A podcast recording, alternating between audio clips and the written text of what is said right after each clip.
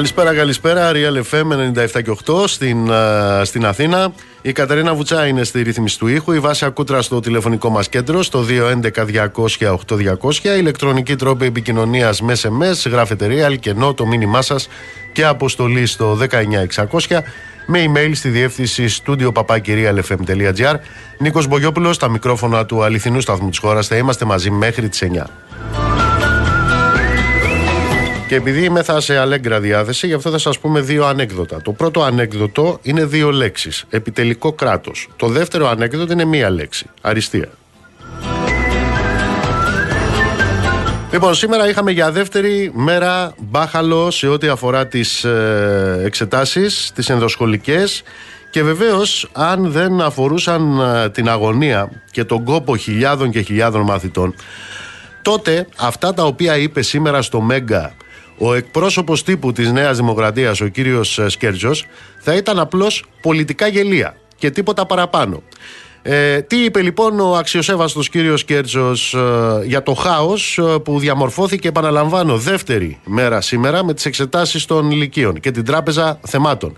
Ο κύριος Κέρτσος λοιπόν είπε προφανώς εδώ θα μπορούσαμε να το είχαμε αποτρέψει. Σας θυμίζω όμως είπε ότι αυτή τη στιγμή δεν είναι η Νέα Δημοκρατία στην κυβέρνηση. Έχουμε μια υπηρεσιακή κυβέρνηση. Δηλαδή φταίει η υπηρεσιακή κυβέρνηση. Κατά πάσα πιθανότητα βεβαίως, αφού δεν φταίει ε, ποτέ η Νέα Δημοκρατία και η κυβέρνησή της, κάποιος άλλος θα φταίει. Μπορεί να φταίει και ο εξωγήινος του ημιτού. Ω εκ τούτου λοιπόν ο κύριος Σκέρτσος ε, είπε παρακάτω ότι α, είδατε τι θα παθαίναμε τώρα το αυτά τα λέω από στήθους έτσι. Είδατε τι μπορεί να πάθει αυτός ο τόπος αν δεν είναι αυτοδύναμη κυβέρνηση Νέα Δημοκρατία. Με λίγα λόγια λοιπόν ο κύριος Κέρτσο υποστηρίζει ότι μόνο με μια κυβέρνηση Μητσοτάκη μπορεί να αντιμετωπιστούν τέτοιου είδους ε, ζητήματα. Όπως είναι οι hacker, λέει. Οι hacker είναι αυτοί οι οποίοι το έκαναν ε, ό,τι έκαναν. Ξέρετε, έχετε καταλάβει ε, ότι έχουν εμπεδώσει βαθιά αυτό που λέει ο ελληνικός λαός. Τι λέει ο ελληνικός λαός, λέει ότι από τότε που βγήκε το συγγνώμη έχει χαθεί το φιλότιμο. Ω εκ τούτου λοιπόν δεν λένε καν συγγνώμη αυτοί. Όχι γιατί ξεχυλίζουν από φιλότιμο, έτσι. Φταίει λοιπόν η υπηρεσιακή κυβέρνηση και πω πήραμε ένα δείγμα σήμερα και χτες βέβαια τι θα πάθουμε στην περίπτωση που δεν έχουμε μια στιβαρή, παντοδύναμη, αυτοδύναμη νέα δημοκρατία. Δεν θα δουλεύουν τα συστήματα, αλλά αυτοί δεν μας λέγανε για επιτελική κυβέρνηση. Αυτοί μας λέγανε για επιτελικό κράτος.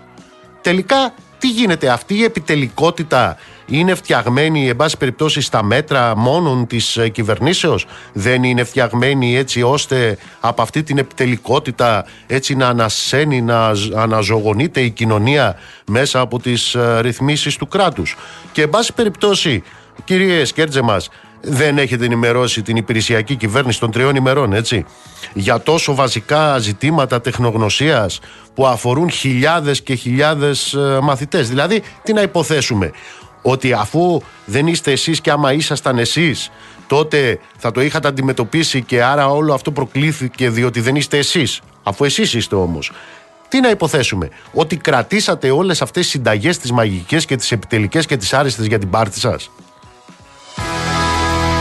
Τώρα αντιλαμβάνεστε σε τι κατήφορο μας οδηγούν. Μας οδηγούν στον κατήφορο να κουβεντιάζουμε στα σοβαρά αυτές τις αστείωτες τις οποίες λένε σε κάθε περίπτωση λοιπόν σε λίγες μέρες ξεκινάνε οι πανελλαδικές εξετάσεις. Εάν παρατηρηθεί κάτι ανάλογο, τι γίνεται ακριβώς; Κύριε Σκέρτζε, θα πείτε και τότε πως εάν δεν είχαμε υπηρεσιακή κυβέρνηση αλλά κυβέρνηση Μητσοτάκη θα λυνόταν το πρόβλημα; Καλά, γι' αυτό είμαστε απολύτως βέβαιοι, θα λυνόταν.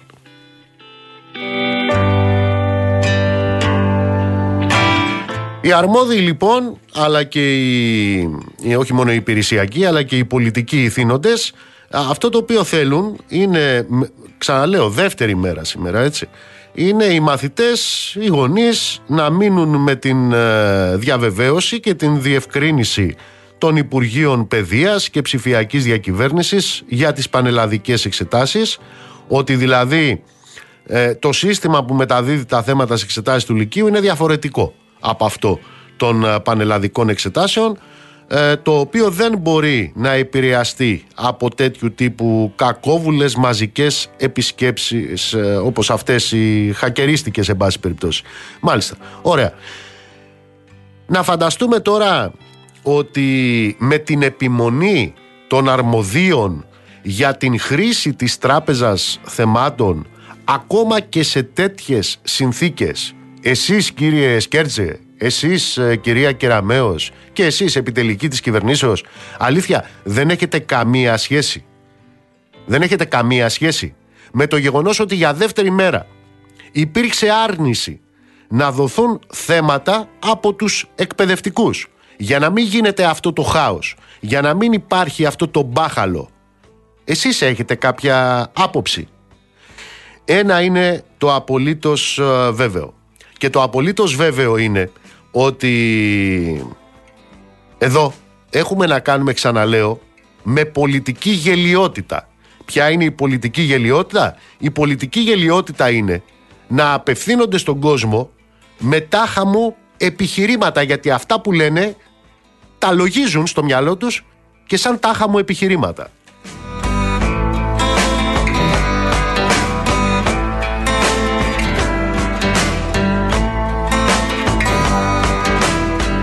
Ναι, βεβαίως να μην ξεχάσω ότι έχουμε νέα κοινή ανακοίνωση των Υπουργείων Παιδείας και Ψηφιακής Διακυβέρνησης μετά τη δεύτερη ε, μέρα προβλημάτων με τις εξετάσεις στα Λύκεια και την Τράπεζα Θεμάτων.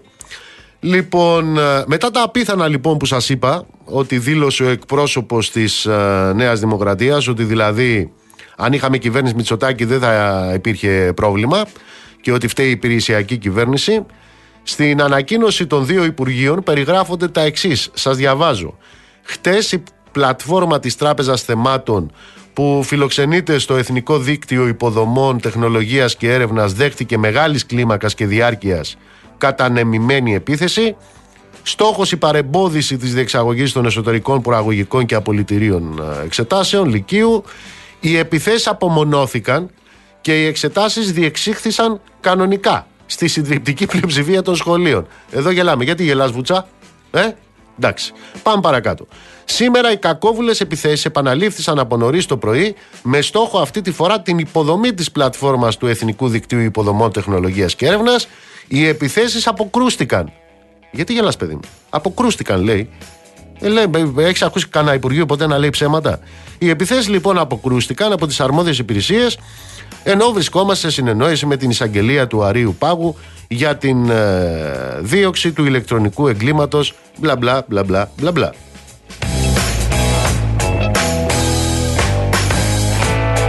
Ειλικρινά δεν ξέρω ποιους πείθουν τα αρμόδια υπουργεία με την ε, τάχα μου αιτιολόγηση του χάους το οποίο ξαναλέω θα μπορούσε να αποφευχθεί εάν επέτρεπαν στους καθηγητές να βάλουν αυτή τα θέματα. Η επιμονή όμως των αρμόδιων να λειτουργήσει όπως όπως αυτή η περίφημη τράπεζα θεμάτων έφερε και το μπάχαλο για δεύτερη μέρα. Όσον αφορά τώρα τη νέα διευκρίνηση για τις πανελλαδικές, πως θα πάνε όλα καλά, το μόνο σίγουρο είναι πως δεν κάνει τους υποψήφιους να νιώθουν ε, ασφαλείς, καθότι και με αυτές τις ανακοινώσεις αλλά και με την εν γέννη συμπεριφορά αλλά και με την πραγματικότητα για δεύτερη μέρα φαίνεται ότι συνεχίζουν να παίζουν και με τα νεύρα και με τον ε, κόπο χιλιάδων μαθητών.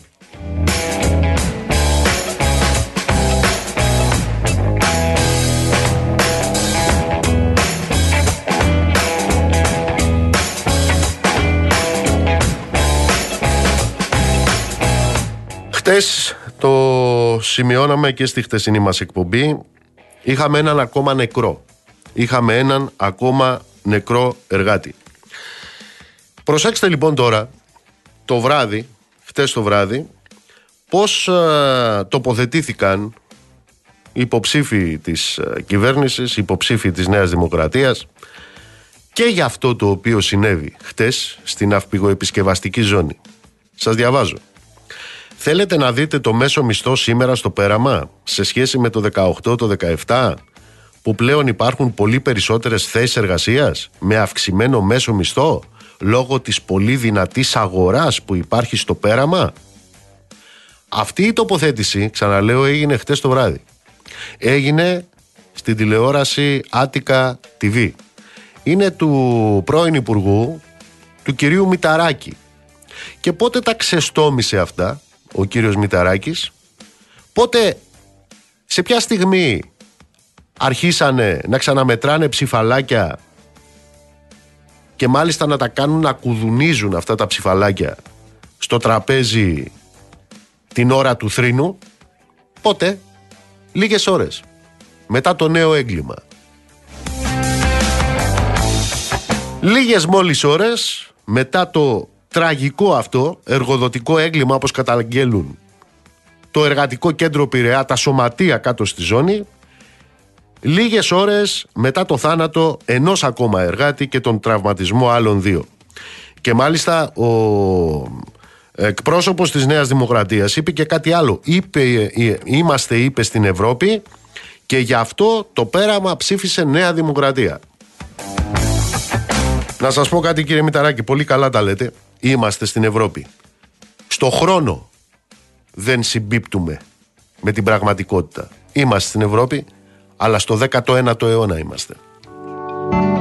Στο 19ο αιώνα, εκεί που οι εργάτες και η ζωή τους είχαν τόση αξία όσοι χρειαζόταν για να παράγουν την απόλυτη υπεραξία για τα αφεντικά και που συντηρούνταν αυτή η ζωή ίσα ίσα για να μπορούν να δουλεύουν και να ξαναδουλεύουν για να αυξάνουν τα κέρδη και με τον υδρότα και με το αίμα τους. Των ολιγαρχών. Ξέρετε για ποιους μιλάω. Βεβαίως αυτό το οποίο ξεχνούν αυτοί οι οποίοι μιλούν με αυτόν τον τρόπο τέτοιες ώρες είναι ότι οι εργάτες οι νεκροί εργάτες δεν ψηφίζουν. Και ξεχνούν και κάτι άλλο όμως ότι μπορεί να μην ψηφίζουν αλλά έχουν φωνή και έχουν φωνή, φωνή πολύ ισχυρότερη και πολύ μεγαλύτερη από όσο μπορούν να φανταστούν αυτοί οι οποίοι δηλώνουν αυτά τα οποία δηλώνουν αυτές τις ώρες.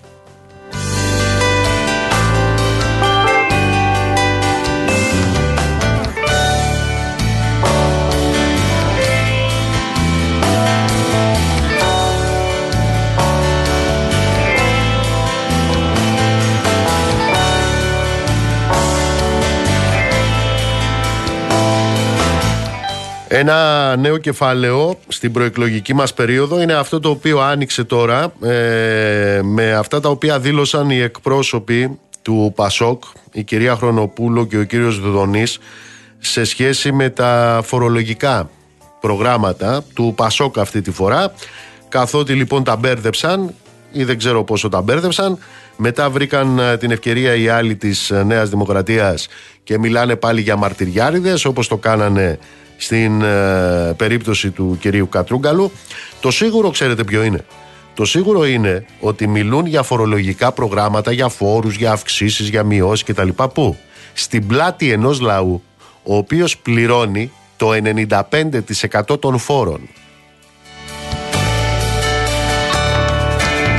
Ακούστε λοιπόν τώρα σε ποια πλάτη παίζεται αυτό το παιχνιδάκι των κοστολογημένων κατά τα άλλα προγραμμάτων τους έχουμε μία πρωτοφανή φοροαφέμαξη την οποία έχουν υποστεί τα νοικοκυριά και οι εργαζόμενοι αφού σύμφωνα με τα επίσημα στοιχεία το 2022 οι έμεση φόροι απέφεραν στον κρατικό προϋπολογισμό έσοδα της τάξης 33,2 δισεκατομμυρίων έναντι 28,1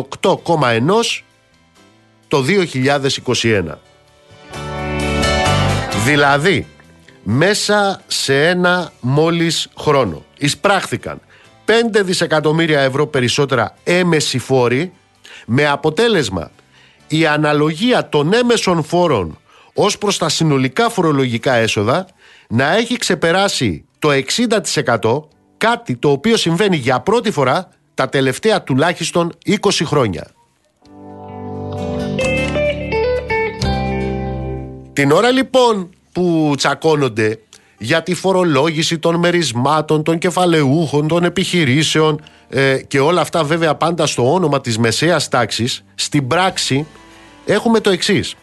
Οι καταναλωτές, οι πολίτες βρίσκονται αντιμέτωποι με τρεις παράγοντες. Πρώτον, με την έκρηξη του πληθωρισμού και τις ως εκ τούτου αυξήσεις των προϊόντων, αλλά και με την αντίστοιχη μείωση του ήδη πενιχρού εισοδήματος. Είπαμε μείον 7, ε, μείον 7,4% η αξία του πραγματικού μισθού το 2022. Ποιος το λέει, ο ΩΣΑ το λέει.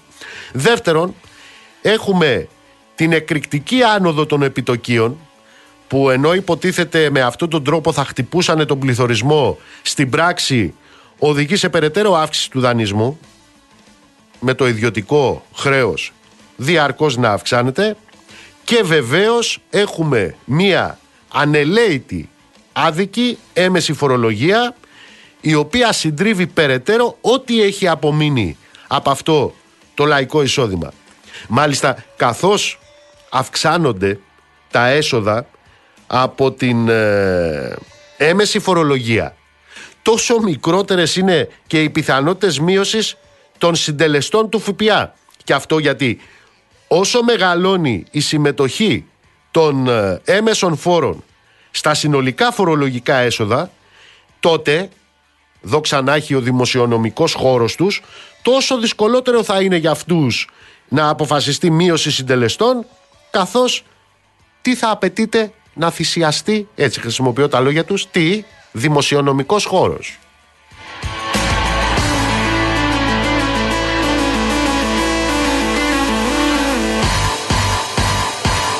Αυτοί λοιπόν τώρα, οι οποίοι κάνουν προεκλογική περίοδο, προεκλογική πασαρέλα, με θέμα τη φορολογία, αντί να κρύβονται, αντί να κρύβονται, ποζάρουν και ως εκείνοι οι οποίοι θα έρθουν να σώσουν τον ελληνικό λαό. Τον έχουν σώσει από όλα τα άλλα, θα τον σώσουν και από τους φόρους. Προσέξτε λοιπόν τώρα, για ποιους πρόκειται. Το 2014 και 2015, με τα πρώτα μνημόνια τα έχει ψηφίσει αυτά το Πασόκ, έτσι. Πρώτο ήταν αυτό. Το Πασόκ τα έχει ψηφίσει και τα τρία, για να μην, θυμώ, για να μην ξεχνιόμαστε. Ο λαός στο τέλος ε, του μνημονίου του δεύτερου είχε φορτωθεί συνολικά 43,5 δισεκατομμύρια ευρώ σε φόρους. Σε φόρους. Το 2018 με το τρίτο μνημόνιο έφτασε να πληρώνει 48 δισεκατομμύρια 850 εκατομμύρια σε φόρους. Το 2022 με την επιτελικότητα, την υπευθυνότητα ε, και την αριστεία της Νέας Δημοκρατίας η οποία τι έχει ως Λεζάντα; Θυμάστε τι έχει ως Λεζάντα η Νέα Δημοκρατία. Ε; Ότι δεν φέραμε νέους φόρους. Λοιπόν, ο ελληνικός λαός στο τέλος του 2022 έφτασε να πληρώνει 55,3 δισεκατομμύρια. Και μέσα στους ε, πρώτους τέσσερις μήνες του 2023 έχει πληρώσει και 2,5 δισεκατομμύρια φόρους παραπάνω από όσους είχαν προϋπολογίσει ότι θα του βουτήξουν.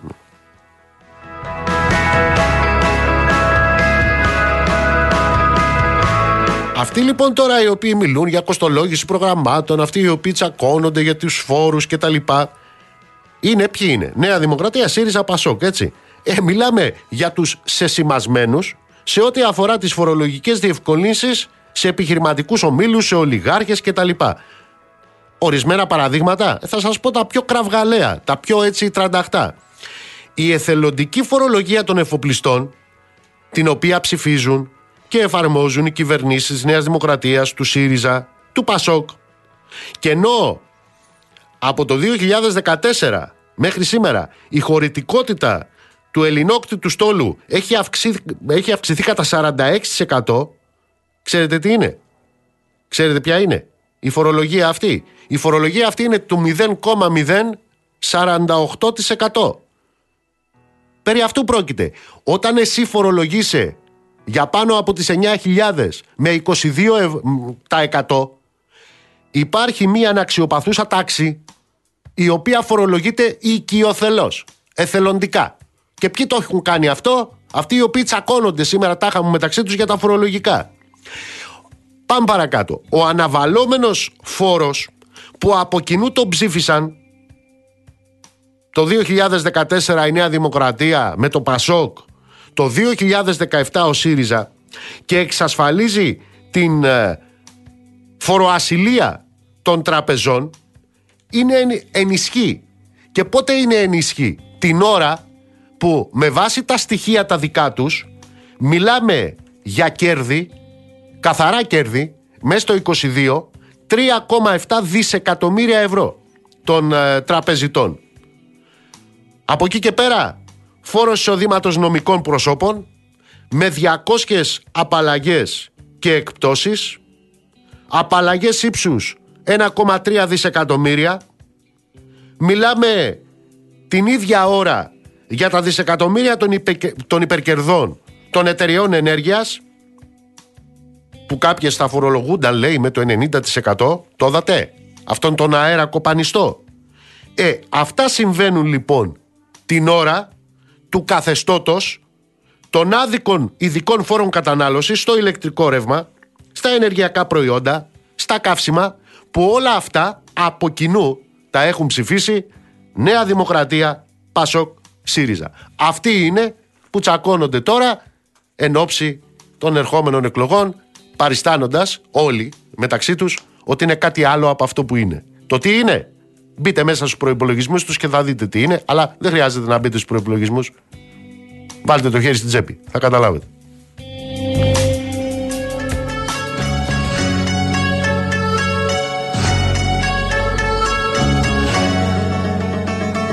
Πάγωση κι απ' έξω από την πύλη Εργάτες μαζεμένοι συζητάνε. Προχώρησε η μέρα με δάγωμένα χείλη σηκώνουν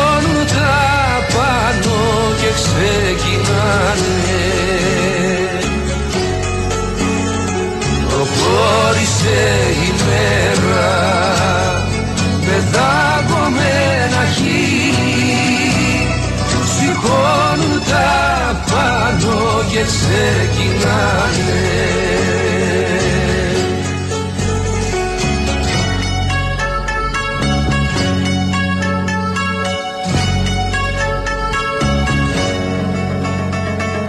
Πέντε καμιόνια στήλα στου φεγγαριού τη χάση και γύρισαν γεμάτα πέργοσπάστες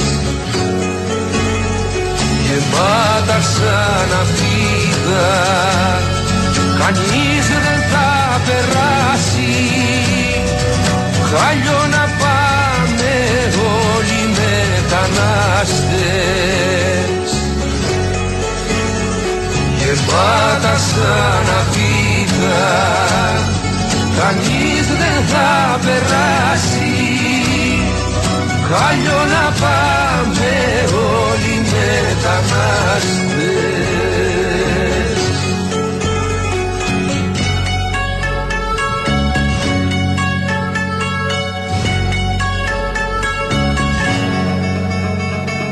Πέρασε ένας μήνας οι μήχανες κουριάζουν και τα παιδιά κρυώνουν και πεινάνε. Στους δρόμους της Αθήνας βολάν μοιράσου εργάτες κι υποστήριξη ζητάνε δρόμους της Αθήνας περιβολά μοιράσου εργάτες υποστήριξη Ένας ακόμα εργάτης νεκρός χτες στην ε, ναύπηγο επισκευαστική εκεί που ο κύριος Μητσοτάκης είχε το θράσος να στήσει προεκλογικές παράτες.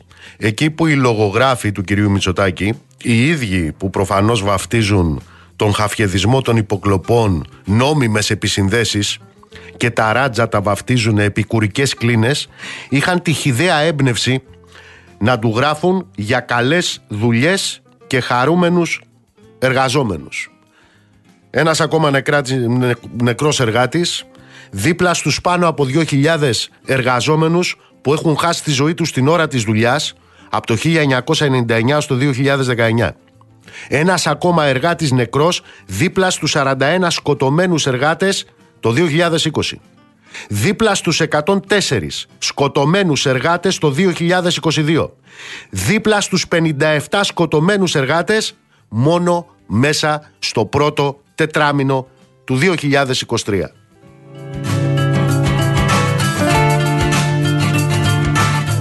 Πάμε άμεσα στο πέραμα. Πάμε στο πρόεδρο του παραρτήματος μετάλλου στην ναυπηγοεπισκευαστική ζώνη στο πέραμα, τον κύριο Άκη Αντωνίου. Κύριε Αντωνίου, μας ακούτε; Ναι, σας ακούω. Καλό απόγευμα. Υπάρχει συγκέντρωση κάτω; Ναι, ναι, υπάρχει συγκέντρωση αυτή τη στιγμή. Εδώ πέρα στους δρόμους του περάματος κάνουμε πορεία. Ξεκινήσαμε από, τη... από κάτω από την πύλη της ναυπηγοεπισκευαστικής, παράρτημα του συνδικάτου και αυτή τη στιγμή πηγαίνουμε πορεία στους, στους δρόμους του περάματος. Είναι μια συνέχεια αυτό τώρα. Εντάξει, είπαμε και το πρωί με την 24ωρη και την κινητοποίηση που κάναμε στο Υπουργείο Εμπορική Ναυτιλίας. Το απόγευμα να δώσουμε βάση μαζί με άλλα σωματεία και φορείς εδώ του Πειραιά της περιοχής, ώστε και στο πέραμα στην πόλη που γίνονται όλα αυτά και τα οποία μιλάμε. Ε, και ο κόσμος παρά έξω να μάθει αυτά που μπορεί να ζει 50 μέτρα πάνω από τη ζώνη για να μην τα ξέρει. Και να τα μαθαίνει λάθος. Είπες τώρα πριν, και με το Μητσοτάκη τι έγινε. Εντάξει, έχει, δεν είχε μόνο το θράσος αυτό ο πρώην Πρωθυπουργός. Είπε ότι χθες το πρωί είπε ότι και το 38% που πήρε στο πέραμα είναι γιατί οι εργαζόμενοι έχουν καλές δουλειές. Αυτή το επισκευή. Δηλαδή τη μέρα που έγινε το ατύχημα, αυτά έλεγε το πρωί στη συνέντευξη. Κύριε Αντωνίου, αυτό το οποίο έγινε χτε για μια ακόμα φορά στους δικούς σας χώρους δουλειάς. Ήταν κακή μοίρα, ήταν κάτι το οποίο δεν μπορούσε να αποφευχθεί. Εντάξει, το 2023, από την αρχή του χρόνου, η σημερινή, μαζί με τη σημερινή, είναι η πέμπτη 24 ώρια απεργία που κάναμε για αυτά τα θέματα. Τώρα δηλαδή, από την αρχή του χρόνου. Για τα θέματα ε, ασφαλείας εννοείται. Ε, βέβαια, βέβαια. Δεν κάναμε απεργία για να πάρουμε αύξηση στο μεροκάματο, για να υπογράψουμε σύμβαση που, που πολλές φορές κάνουμε. Ήταν αποκλειστικά και μόνο γι' αυτό, για ποιο λόγο; Γιατί βλέπαμε ότι έρχεται. Και το μόνο που λείπει είναι η ημερομηνία και η ώρα για το επόμενο θανατηφόρο. Αυτά είναι εύκολο να τα δει κανείς αν δει το μείγμα που δημιουργείται. Δηλαδή ψηλά ναύλα, ε, αύξηση των δραστηριοτήτων, κακοσυντηρημένα εργαλεία, εξοπλισμός και φυσικά το βασικό πηγάζουν όλα η πρέσα, η πίεση που υπάρχει κάθε μέρα στην αδέλφους, οι οποίοι ουσιαστικά τελειώνουν στη δουλειά.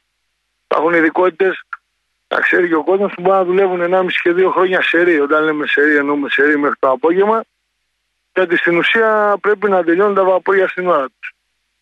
Αυτή είναι η ουσία. Αυτό δεν οδηγεί πουθενά αλλού. Έχει γίνει εκατοντάδες φορές στο παρελθόν και είναι, γι' αυτό το λέγαμε και με αυτόν τον τρόπο και τόσο ξεκάθαρα και ήμασταν σίγουροι ότι εκεί θα καταλήξει. Το βλέπαμε καθημερινά να έρχεται δηλαδή. Έχω μπροστά μου μία ανακοίνωση την οποία είχε βγάλει το Συνδικάτο Μετάλλου Αττικής και το Σωματείο Ναυπηγοξυλουργών ναι, στις 12 Μάη που στην πραγματικότητα προαναγγέλλετο με βάση τα δεδομένα, δηλαδή την έλλειψη κανόνων ασφαλείας, αυτό το οποίο θα συνέβαινε. Ναι, αυτό, αυτό, αυτό είναι η τελευταία αυτή. Αλλά έχουμε εδώ και πέντε μήνες. Άμα ζητήσετε στα αρχεία θα δείτε ότι στην ουσία, επειδή ξαναλέω τα έχουμε ξαναδεί αυτά, λέμε ότι εδώ στη ζώνη, ξέρετε, υπάρχουν περιόδοι που υπάρχει ανεργία και περιόδοι που υπάρχει δουλειά. Όταν παίρνει δουλειά από τη μια χαιρόμαστε επειδή υπάρχει δουλειά και δεν καθόμαστε, αλλά από την άλλη ξαναλέω περιμένουμε κάθε μέρα αυτό. Γιατί όταν ένα πλοίο να βλώνεται με 150 και 200 χιλιάδες δολάρια την ημέρα, και αυτά είναι τα ναύλα τώρα αυτή τη στιγμή, ε, καταλαβαίνουν όλοι ότι δεν υπάρχει, να το πω, καμία, δεν υπάρχει κανένα πρόσχημα. Οι, οι, οι αριθμοί είναι που μιλάνε και κάθε ναυτιλιακή και κάθε εργολάβος θα ρισκάρει αφού δεν έχει και υπάρχει και προηγούμενο, έχει πληρώσει και ποτέ, κανένα θα ρισκάρει για τις ζωές κάποιον από εμάς ώστε να, αυτή τη μέρα να την κερδίσει ή να μην τη χάσει. Είναι τεράστια τα ποσά που παίζονται. Καταλαβαίνετε ότι όταν είναι 100 πλοία που επισκευάζονται αυτή τη στιγμή, κατασκευάζονται στο πέραμα, γιατί οι δισεκατομμύρια βγαίνουν αυτή τη στιγμή και δεν ξέρουμε για το πόσο ασχολούνται με τις ζωές των εργαζομένων τους, ειδικά αυτό το κομμάτι των εργοδοτών και των εφοπλιστών, καταλαβαίνουμε όλοι ότι δεν έχουν κανένα πρόβλημα να τα ρισκάρουν τα πάντα για να φύγει ένα καράβι έστω και μια μέρα πριν. Πείτε, τα ποσά, πείτε δηλαδή, μου κάτι. Ε, ζήτησα από τους συναδέλφους από το εργατικό ρεπορτάζ ε, και έχω στα χέρια μου τη συλλογική σύμβαση εργασίας της ζώνης που οι μισές από τις 14 σελίδες της αφορούν μέτρα υγιεινής και ασφάλειας. Είναι υποχρεωτική ναι. αυτή η συλλογική σύμβαση από τις κυβερνήσεις; Όχι, δεν είναι υποχρεωτική και το λέμε αυτό γιατί το 17 που υπογράψαμε την πρώτη σύμβαση μετά την κρίση μετά από 9 μήνες αγώνες που κάναμε απεργιακούς και με πολύμορφους με όλο τον τρόπο, με όλους τους τρόπους καταλήξαμε και πήγαμε στο Υπουργείο Εργασίας τότε επί κυβέρνησης ΣΥΡΙΖΑ και ζητήσαμε να γίνει η σύμβασή μας υποχρεωτική ακόμα και με το καινούργιο νόμο, το καινούργιο, το μνημονιακό στην ουσία που ισχύει από τότε και μετά, πλαίσιο το οποίο υπάρχει για να κηρυχθεί μια σύμβαση υποχρεωτική. Δηλαδή να είναι ανεξάρτητα αν η επιχείρηση που δουλεύουμε με αυτό το επισκευαστικό εργασιών την έχει υπογράψει μέσω της Ένωσής της ή από μόνη της, να γίνει υποχρεωτική για όλους. Αυτό που γινόταν παλιά δηλαδή. Παίρνει, παίρνει φεκ, βγαίνει, γίνεται νόμος και γίνεται, έχει ισχύ νόμου του κράτους. Ε, αυτό από τότε μέχρι τώρα, το 17 ξαναλέω, μέχρι τώρα και έχουμε υπογράψει τέσσερις συμβάσεις στην ουσία μετά από τότε μέχρι σήμερα.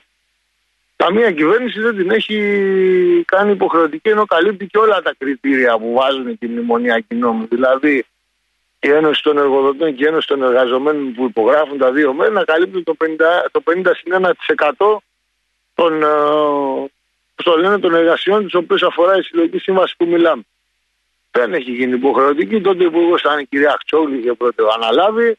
Ακολουθήσαν όλοι οι υπόλοιποι, Βρούτσης κτλ. κτλ.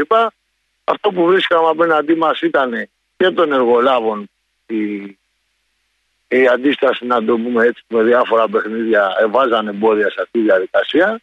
Αλλά φυσικά καταλήγαμε και σε μια άρνηση του Υπουργείου που έβαζε προσκόμματα διάφορα και έχουμε φτάσει τώρα μετά από τέσσερις συμβάσεις σε ένα χώρο που δεν αφισβητείται η εγκυρότητα της σύμβασης να μην κηρύσσει την υποχρεωτική. Ενώ άλλες να πούμε, γιατί πρέπει να τα λέμε και αυτά, άλλες συμβάσεις οι οποίες υπογράφτηκαν με μειώσεις, με, με ροκάματα που ισχύαν πριν 15 χρόνια. Αυτές έγιναν υποχρεωτικές. Αυτές γινόντουσαν υποχρεωτικές και φυσικά διαφημιστήκαν κιόλας.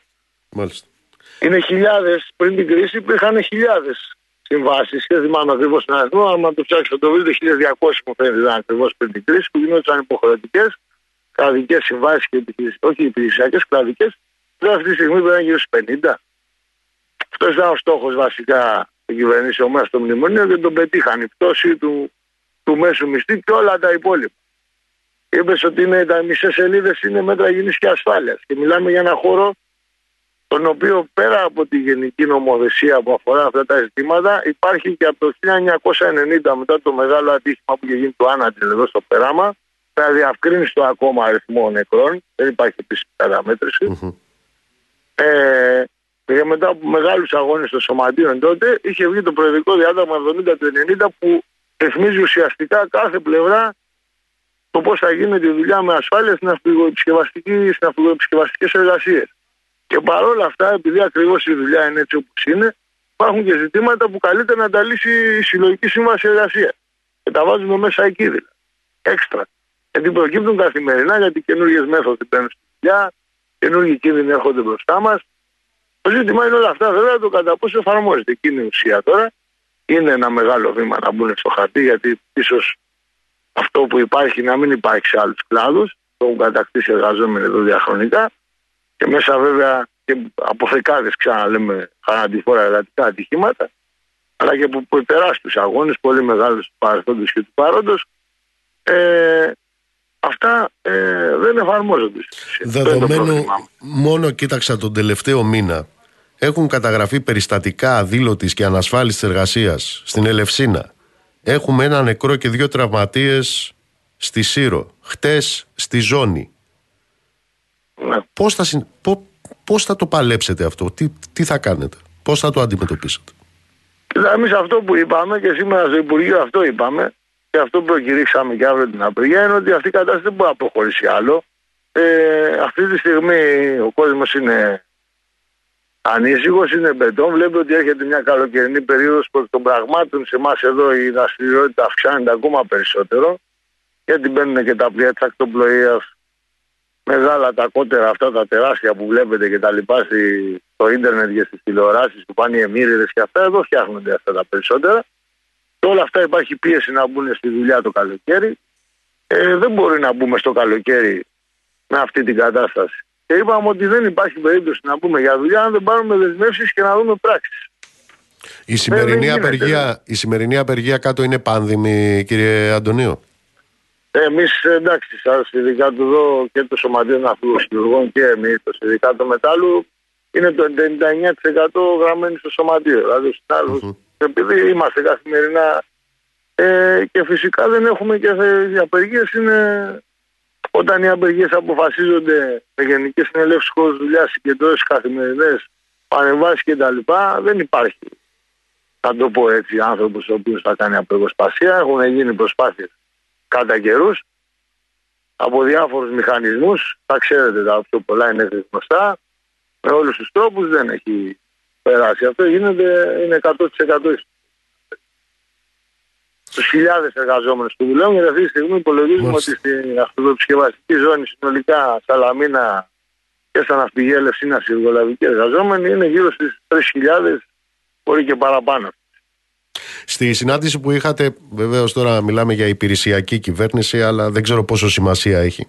Ε, στο αίτημα για το δικό σας για την εντατικοποίηση των ελέγχων και για την τήρηση των μέτρων υγιεινής και ασφάλειας, ε, τι απόκριση βρήκατε; Εντάξει, καταρχήν το πρώτο που μπήκα μέσα και είπαμε, γιατί ήταν και ο υπηρεσιακός υπουργός και ο γενικός γραμματέας, ήταν γενική γραμματέας από το Υπουργείο Εργασίας και διοικητής του ΣΕΠΕ και διάφοροι άλλοι παράγοντε των δύο Υπουργείων. Το πρώτο που τους είπαμε είναι ότι δεν μπορούμε να ξεκινήσουμε την κουβέντα με το θέμα αυτό που έβαλε στην υπηρεσιακή κυβέρνηση. Η υπηρεσιακή κυβέρνηση καλείται για να λύσει τα ζητήματα που θα προκύψουν άμεσα στις δύο εκλογές. Ένα από αυτά είναι και αυτό και είναι και πολύ σημαντικό για μας. Το δεύτερο είπαμε ότι και πιέσαμε ότι δεν υπάρχει περίπτωση αυτό που είπα και πριν να ξαναλειτουργήσει η ζώνη υπό το καθεστώς που υπήρχε μέχρι χτες. Και είδαν και την πίεση του κόσμου, ξέρουν, γνωρίζουν τα ποσοστά της απεργίας και τα λοιπά και την αποφασιστικότητα του κόσμου. Σε δύο σημεία τα οποία δεσμευτήκαν και βγήκε και δελτίο τύπου τώρα ότι θα παρέμβουν που μπορούσαν και νομικά παρόλες αντιρρήσεις στην αρχή και τα λοιπά που βάλανε πέρα διάφορα που βάλανε σαν προσχήματα να τα λύσουν. Δηλαδή το που ζητάγαμε να γίνονται έλεγχοι καθημερινά και καθ' όλη τη διάρκεια του ωραρίου από τις μεικτές επιτροπές που έχουμε εδώ για την υγιεινή και την ασφάλεια, αυτό να ξεκινήσει από αύριο, από να μπούμε για δουλειά δηλαδή. Θα γίνονται 9 το πρωί και 3 η ώρα σε δύο βάρειε ώστε να πιάνουν το σύνολο των εργασιών και καθημερινά. Το περιμένουμε να τα δούμε όλα αυτά. Και ότι η άλλη δέσμευση που πήραμε ήταν ότι στο κομμάτι των τεχνικών ασφαλείας θα, θα γίνει με, με υπουργική απόφαση υποχρεωτική παρουσία του στο πλοίο καθ' όλη τη διάρκεια του ωραρίου. Γιατί τώρα δεν ξέρω αν έχουμε χρόνο να τα κουβεντιάσουμε αυτά, αλλά στην ουσία μιλάμε για πλήρη ασυδοσία και όχι μόνο στην πράξη αλλά και δεμένη και νομικά. Όταν δηλαδή ο τεχνικός ασφαλείας σε ένα πλοίο που δουλεύουν 150 και 200 άτομα σε πλοίο επισκευαζόμενο που μπορεί η δουλειά που βγαίνει σε ένα μήνα να κάνεις ένα εργοστάσιο να βγεις ένα χρόνο. Είναι τέτοια η ένταση της δουλειάς δηλαδή. Το να είναι τεχνικός ασφαλείας ο οποίος να πληρώνεται από αυτόν που καλείται να ελέγξει, δηλαδή από την ναυτιλιακή εταιρεία, καταλαβαίνεις ότι δεν υπάρχει περίπτωση να γίνει. Σε κάποιες περιπτώσεις που κάναν πραγματική παρέμβαση τεχνική ασφαλεία, τους έφαγε το μαύρο σκοτάδι, δεν ξαναδούλεψαν ποτέ. Μάλιστα. Τεχνικός, αλήθεια, απλό... τεχνικός ασφάλειας για μια τόσο σοβαρή εργασία όπως γινόταν χτες υπήρχε εκεί; Εκεί δεν υπήρχε, δεν, δεν εμφανίστηκε ο τεχνικός ασφάλειας και δεν είχε και άδεια για το συνεργείο. Α, χωρίς Δεν είχε και άδεια. Αυτά, yeah. αυτά τώρα είναι καθημερινά περιστατικά. Είναι, όπω το λένε, τα στιγμιότυπα. Το βασικό είναι ότι, πώς το λένε, δεν, στην πρέσα και στην τρεχάλα και τα λοιπά, υπάρχει μια αίσθηση και στους εργολάβους και στις ναυτιλιακές με συγκεκριμένα παραδείγματα ακόμα και τους τελευταίους μήνες που βγαίνει και λέει ότι κάντε ό,τι θέλετε να πέσουν να φύγουν τα παπόδια. Δεν θα σας πειράξει κανένα. Έχουμε χαρακτηριστικά παραδείγματα. Αν κοιτάξετε δύο μήνες πίσω, περίπτωση εδώ που έδωσε η Επιτροπή διακοπή για πολύ σοβαρές παραβάσεις, πάρα πολύ σοβαρές παραβάσεις, εκτεταμένες και σε, όλη, σε όλο το, να το πούμε, διαστάσεις του πλοίου και σε όλο το μέρη που γινόταν δουλειά με 100 άτομα πάνω να δουλεύουν, δινόταν διακοπή και την άλλη μέρα δουλεύαμε με τον ίδιο τρόπο κανονικά. Παρόλες τις παρεμβάσεις μας στον εισαγγελέα, και ξανα, ξαναδίνεται διακοπή και να συνεχίζουν. Δηλαδή, εκεί είναι οι χαρούμενοι, εκεί είναι οι χαρούμενοι εργαζόμενοι. Εκεί ήταν οι χαρούμενοι εργαζόμενοι. Όχι, okay. ο κ. Μητσοτάκης πήγε και ήταν πλαισιωμένος, εμείς τους ξέρουμε. Γιατί εντάξει, γνωριζόμαστε. Ήταν χαρούμενοι εργολάβοι από πίσω, mm-hmm. όλοι, μέλη τη Ένωση των Εργοδοτών και χαρούμενα στελέχη της Νέας Δημοκρατίας. Δεν υπήρχε εργαζόμενο. Πείτε μου κάτι τελευταίο, κύριε Αντωνίου. Οι δύο συνάδελφοί σας, οι τραυματίες, σε τι κατάσταση είναι; Ο ένας βρίσκεται σε ακινησία στο Τζάνιο, έχει χτυπήσει τα πόδια του πολύ σοβαρά και έχει και χτυπήματα στον πρώτο σπόνδυλο στον Αφιένα και δεν ξέρουν ακόμα πώς θα καταλήξει και πώς θα βγει από το νοσοκομείο σε την κατάσταση. Είναι πολύ σοβαρή πιθανότητα να έχει σοβαρά προβλήματα και τα λοιπά. Και ο άλλος ευτυχώς είναι σε καλύτερη κατάσταση. Πήγε χθες γίνανε εξετάσεις, δεν υπάρχει κάτι ανησυχητικό. Ε, δεδομένου ότι να πούμε ότι τυχερή ήταν γιατί σε αυτό όταν μιλάμε για περίοδο προπέλας, μιλάμε για έναν όγκο μασίφ ε, μετάλλου δύο τόνων, έτσι. Κύριε Αντωνίου, θέλω να μεταφέρω και τα συλληπιτήριά μου ε, για την απώλεια του εργάτη, του συνάδελφου σας και να σας ευχαριστήσουμε θερμά για την ενημέρωση που είχαμε. Να πούμε ότι να κλείσω με το εξής. Σήμερα ήταν η γυναίκα η Χίρα, συγκέντρωση το πρωί. Η χείρα του, του Γιάννη του νομικού που σκοτώθηκε χθε, του χειριστή του συναδέλφου και μας είπε φωνάξτε, δεν θέλω καμία βοήθεια γιατί είπαμε ότι βοήθεια χρειάζεται εδώ. Ε, φωνάξτε, φωνάξτε, φωνάξτε. Αυτό προγραμματίζουμε να κάνουμε, αυτό κάνουμε και με βάση αυτό θα πορευτούμε. Ευχαριστώ πολύ. Ευχαριστώ πολύ κύριε Αντωνίου. Καλή συνέχεια. Καλή συνέχεια.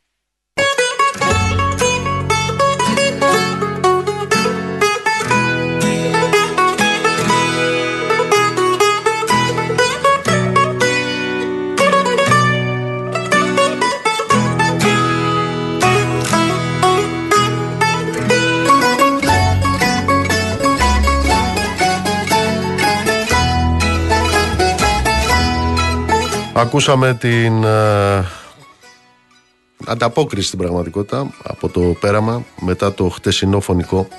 Να θυμίσω ότι ένας εργαζόμενος χάνει τη ζωή του στους χώρους δουλειάς κάθε τρεις μέρες. Μόνο πέρσι πάνω από 14.000 ήταν τα καταγεγραμμένα εργατικά λεγόμενα ατυχήματα. Λοιπόν, μια κουβέντα μόνο. Την Καμίλα δεν θα την εφορτώνανε αν δεν γονάτιζε. Και μία ακόμα είναι αυτό που έλεγε ο Ελίτης. Την οργή των νεκρών να φοβάστε. Στη λησμονιά σε πάνε Στάσου λιγάκι μη μιλάς Άσε το χτύπο της καρδιάς Να πει ότι είναι για να πει Στο φως να γεννηθεί για ένα τίποτα Μη φοβηθείς πως φτάσαμε στα νύποτα Γλυκιά μου μην χάθεις.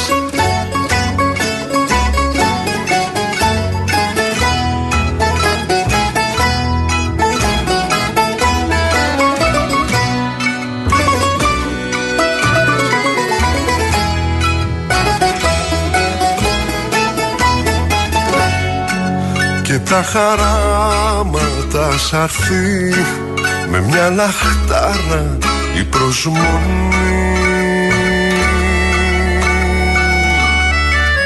Θα είναι μια λόκοτη χαρά. Θα γίνει δίψα και φωτιά.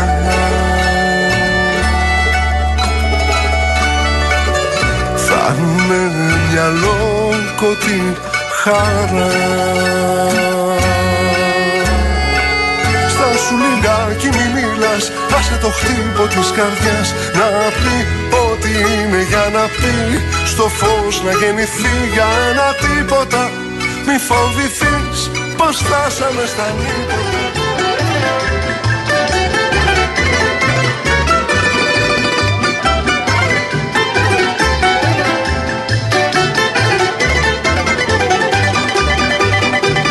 Ένα καιρό που με στενές μάνα μου σχολείο.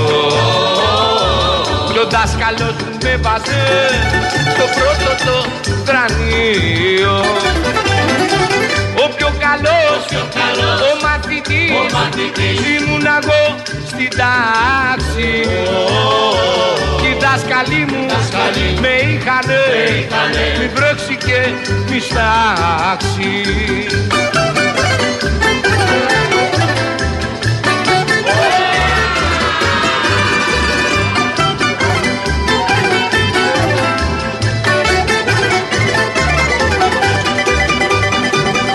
Πάντοτε στο τετράδιο Βάθμο έπαιρνα δέκα. Κι αν στη ζωή πήρα μηδέν Τα φτύνια γυναίκα. Ο πιο καλός, Ο πιο καλός, ο μαθητής, ο μαθητής, Ήμουν εγώ στην τάξη. Κι οι δάσκαλοι μου Δάσκαλοι με είχανε είχανε. Μη βρέξει και μη στάξει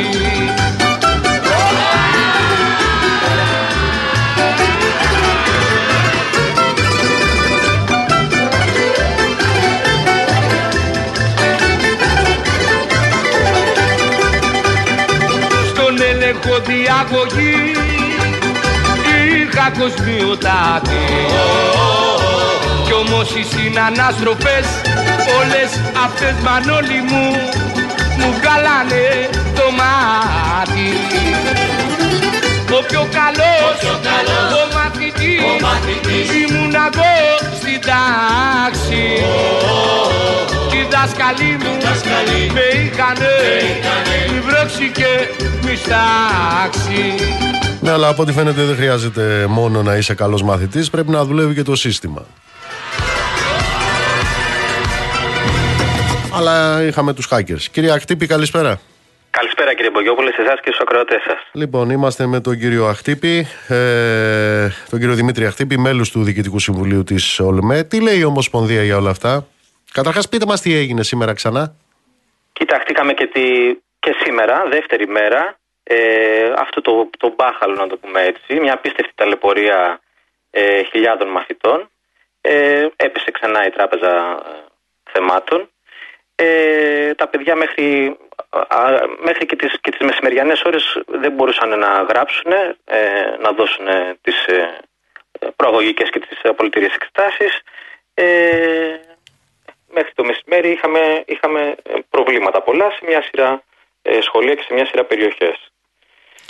Ε, θέσατε ξανά το ζήτημα όπως και χτες, αφήστε την, την τράπεζα θεμάτων αφού δεν λειτουργεί, να βάλουμε θέσαμε. εμείς τα μαθήματα; Το να θέσαμε βάλουμε- ξανά, το θέσαμε ξανά. Κοιτάξτε κύριε Μπογιόπουλε, η, η κυβέρνηση με αστείες δικαιολογίες πραγματικά κρύβεται πίσω από τις ε, κυβερνοεπιθέσεις και πίσω από τους hackers αλλά δεν μπορεί να κρύψει στους χιλιάδες μαθητές και την ανεπάρκειά της και την αναλγησία της, να το πούμε έτσι, ε, και να οδηγήσει σε μια απίστευτη ταλαιπωρία τους μαθητές ε, για δεύτερη μέρα. Και εδώ προκύπτουν, αν θέλετε, δύο ζητήματα κατά τη γνώμη μας. Το πρώτο έχει να κάνει που το έχουμε αναδείξει πάρα πολλές φορές και ως Ομοσπονδία στις ε, τεράστιες ελλείψεις υποδομές που υπάρχει και σε ψηφιακό ε, επίπεδο και σε εξειδικευμένο προσωπικό. Ε, ξέρετε ότι δεν είναι μόνο η σημερινή, η χθεσινή και η σημερινή κατάρρευση της Τράπεζας Θεμάτων. Ε, και στο παρελθόν είχαμε αντίστοιχες καταρρεύσεις ψηφιακών υποδομών. Ακόμα και σήμερα ε, μιλάμε για το σύστημα διαχείρισης του εκπαιδευτικού προσωπικού, τον, τον OPSID, ο οποίος υπολειτουργεί, δεν λειτουργεί. Το My School, ε, το σύστημα τέλος πάντων διαχείρισης και υποστήριξης των, των σχολείων. Ε, μπορώ να σας θυμίσω, θυμούνται όλοι τον τραγέλαφο μέσα στην πανδημία με τις ηλεκτρονικές τάξεις και την αδυναμία των σχολείων να υποστηρίξουν ε, στην πανδημία της, την, την, την τηλεκπαίδευση. Ε, είναι σοβαρά ζητήματα αυτά και είναι, αν το θέλετε, αποτέλεσμα μιας διαχρονικής υποχρηματοδότησης της της παιδείας, της παιδείας. Και την ίδια στιγμή επιλέγεται να ενισχύονται με, με πακτολό χρημάτων ιδιωτικές εταιρείες αντί ε, να ενισχυθούν οι δημόσιες υποδομές. Η Ομοσπονδία το έχει καταγγείλει, το έχει αναφέρει πάρα πολλές φορές ε, αυτό το, το πράγμα. Και το δεύτερο ζήτημα που προκύπτει ε, είναι, είναι ε, πώς να το πω, είναι πασιφανές. Αυτή η, η απίστευτη πολιτική επιμονή να εφαρμόζεται ένα αντιεκπαιδευτικό μέτρο, η λεγόμενη Τράπεζα Θεμάτων, που έχει καταδικαστεί από όλη την εκπαιδευτική κοινότητα, ε, από τους γονείς, από τους μαθητές, από τους ίδιους εκπαιδευτικούς, ένα μέτρο που δημιουργεί σοβαρά εμπόδια και ταξικούς φραγμού στα παιδιά, μετατρέπει το Λύκειο σε μια απέραντη εξεταστική αρένα και που αν το θέλετε αυτή την εξεταστική αρένα την υπηρέτησαν όλες ε, διαδοχικά κυβερνήσεις και τα κόμματα που κυβέρνησαν. Άρα καταλαβαίνετε λοιπόν ότι ε, θα μπορούσε το ζήτημα αυτό, ε, από χθες το πρωί το λέγαμε έτσι κι αλλιώς, να λυθεί ε, πάρα πολύ γρήγορα. Να αφήσουν δηλαδή τους εκπαιδευτικούς όπως κάνουν ε, ε, τόσα χρόνια ε, να επιλέξουν τα θέματα έτσι κι αλλιώς. Τα δύο θέματα τα βάζουν οι εκπαιδευτικοί, θα βάζανε και τα άλλα δύο θέματα και δεν θα υπήρχε ε, και κανένα ε, πρόβλημα. Πώς, πώς ε, αξιολογείτε, πώς ε, ε, δικαιολογείτε, πώς εσείς αντιλαμβάνεστε αυτή την αιμονή, γιατί αυτή η αιμονή; Κοιτάξτε να δείτε, είναι, είναι, μπορεί να βγει και ένα συμπέρασμα να το πω έτσι. Είναι ένας τρόπος διαχείρισης άλλης μιας κρίσης ε, της κυβέρνησης ε, που επιβεβαιώνει ότι γίνεται όχι προς το συμφέρον των πολλών ε, στην προκειμένη περίοδο των μαθητών, αλλά το πώς θα υπερασπιστεί ε, η κυβέρνηση μια άδικη πολιτική στην προκειμένη περίπτωση να μην αμφισβητηθεί ε, η λειτουργία της Τράπεζας Θεμάτων, ε, να μην αμφισβητηθεί, να το πούμε έτσι, ε, μια πολιτική που όπως είπα και πιο πριν μετατρέπει το Λύκειο σε ένα ε, εξεταστικό κέντρο. Και εδώ ε, παρόλες τις διαβεβαιώσεις, να το πω έτσι, και παρόλα τα, τα ευτράπελα που ακούγονται περί ε, hackers, περί δεν ξέρω και εγώ τι, ε, πραγματικά προκαλεί ε, και μεγάλη αγωνία στους μαθητές, στους εκπαιδευτικούς γονείς, αλλά και ένα, ε, ένα σοβαρό ερώτημα, τι θα συμβεί αν προκύψει οτιδήποτε; Πριν φτάσουμε Ε, εκεί. Η κυβέρνηση ναι. λέει ότι το. και ακούγεται εντυπωσιακό αυτό που λέει. Εγώ δεν είμαι πληροφορικάριος για να το αποκωδικοποιήσω και να το αξιολογήσω ότι το σύστημα λέει δέχτηκε 165 εκατομμύρια χτυπήματα από 114 χώρες. Ναι. Αυτό είναι επαρκής εξήγηση για αυτό το οποίο έχει συμβεί. Και να συμβεί αυτό το πράγμα και να, συ- να συνέβαινε αυτό το πράγμα. Εντάξει, εγώ είμαι και της ειδικότητας και μου φαίνεται απίθανο. Α, ε, απίθανο εννοώ να συμβεί μια τέτοια επίθεση σε, μια τέτοια, ε, σε ένα τέτοιο site, σε, σε ένα τέτοιο σύστημα, να το πω έτσι, ε, και να έχουν συγκεντρωθεί το, τέλος πάντων τόσες, τόσες πολλές, ε, τόσα πολλά αιτήματα σε αυτό, το, σε αυτό το, τη διεύθυνση και να, να καταρρεύσει αυτό το, το σύστημα. Τέλος πάντων, θα έπρεπε να έχει ε, προνοήσει η κυβέρνηση ένα εναλλακτικό σχέδιο. Και το πιο απλό εναλλακτικό σχέδιο, εντάξει, η θέση της Ομοσπονδίας είναι για την κατάργηση παντελώς να μην υπάρχει τράπεζα αυτών. Το, το, το απλούστατο, το, το, το πιο απλό εναλλακτικό σχέδιο θα ήταν να δοθεί η δυνατότητα ε, οι εκπαιδευτικοί να βάλουν τα θέματα. Θα έχει λυθεί από χθες το ζήτημα και τώρα δημιουργείται και επιπλέον, επιπλέον πρόβλημα. Ξέρετε, αν ε, ε, τα παιδιά της τρίτης ηλικίου που σήμερα με το, ε, καταφέρουν να δώσουν εξετάσεις, να το πω έτσι, ε, θα πάρουν σήμερα οι συνάδελφοι εκπαιδευτικοί ένα, έναν όγκο ε, γραπτών, θα πρέπει να τα διορθώσουν σήμερα, να βγάλουν βαθμολογίες σήμερα, να τα βαθμολογήσουν, να βγάλουν τα πολιτήρια, καταλαβαίνετε, για να είναι έτοιμοι ε, και να δοθούν τα πολιτήρια αύριο, για να είναι έτοιμα τα παιδιά να δώσουν επαναλλαδικέ εξετάσει ε, την Πέμπτη και την Παρασκευή. Ε, καταλαβαίνετε λοιπόν τι ξενύχτη έχει να πέσει από τους συναδέλφους σήμερα και τι κόπος υπάρχει, δηλαδή ακόμα και αυτός ο σχεδιασμός, να το πω έτσι, ε, ήταν λυψός. Για να Ήταν καταλάβω, λυπής. έστω μ, με όλα αυτά τα οποία συνέβησαν, με όλα αυτά τα μπάχαλα, τα χαοτικά κτλ. Ε, οι μαθητές της ε, τρίτης λυκείου ολοκλήρωσαν σήμερα ή πάνε και για αύριο; Με τα κόπων και βασάνων ε, φαίνεται ότι ολοκλήρωσαν. Μάλιστα. Για να δείτε και το μέγεθος της, ε, της έκτασης του προβλήματος, 11 η ώρα ε, έφτασε στο σχολείο μήνυμα από το Υπουργείο Παιδείας ότι κανένας μαθητής της τρίτης λυκείου δεν ε, απαγορεύεται να φύγει και ε, ε, έλεγε το μήνυμα αυτό που έφτασε στο σχολείο ότι ε, όλοι οι μαθητές θα παραμείνουν ε, στα σχολεία και θα δώσουν όλοι οι μαθητές ε, ε, εξετάσεις. Αυτό το μήνυμα έφτασε στις 11 η ώρα το πρωί. Για να καταλάβετε και το μέγεθος του, προβλ- του, του προβλήματος, το πω έτσι, που έχει, που έχει δημιουργηθεί. Όταν λένε ότι μέχρι τις 15 Ιουνίου θα ολοκληρωθούν οι προαγωγικές εξετάσεις ε, στην Α και Β Λυκείου, αυτό σημαίνει ότι πρέπει να αναμένεται ανακοίνωση για τα παιδιά αυτών των ε, τάξεων πότε θα γίνουν ε, οι Ναι, εξετάσεις θα που δεν φτιαχτεί. έγιναν; Ναι, θα φτιαχτεί νέο πρόγραμμα ε, για να δοθούν ε, ε, οι εξετάσεις στην Α και στη Β Λυκείου. Πιθανόν και σε, να, να δίνονται και δύο μαθήματα την ημέρα ε, για να, να καλυφθούν τέλος πάντων αυτές οι δύο μέρες. Οι Και δεν ξέρω και εγώ διαβεβαιώσεις πόσο άλλο, πόσο άλλο θα κρατήσει αυτό το πράγμα. Οι διαβεβαιώσει. για τις πανελλαδικές; Οι διαβεβαιώσεις για τις πανελλαδικές ε, είναι κούφια λόγια.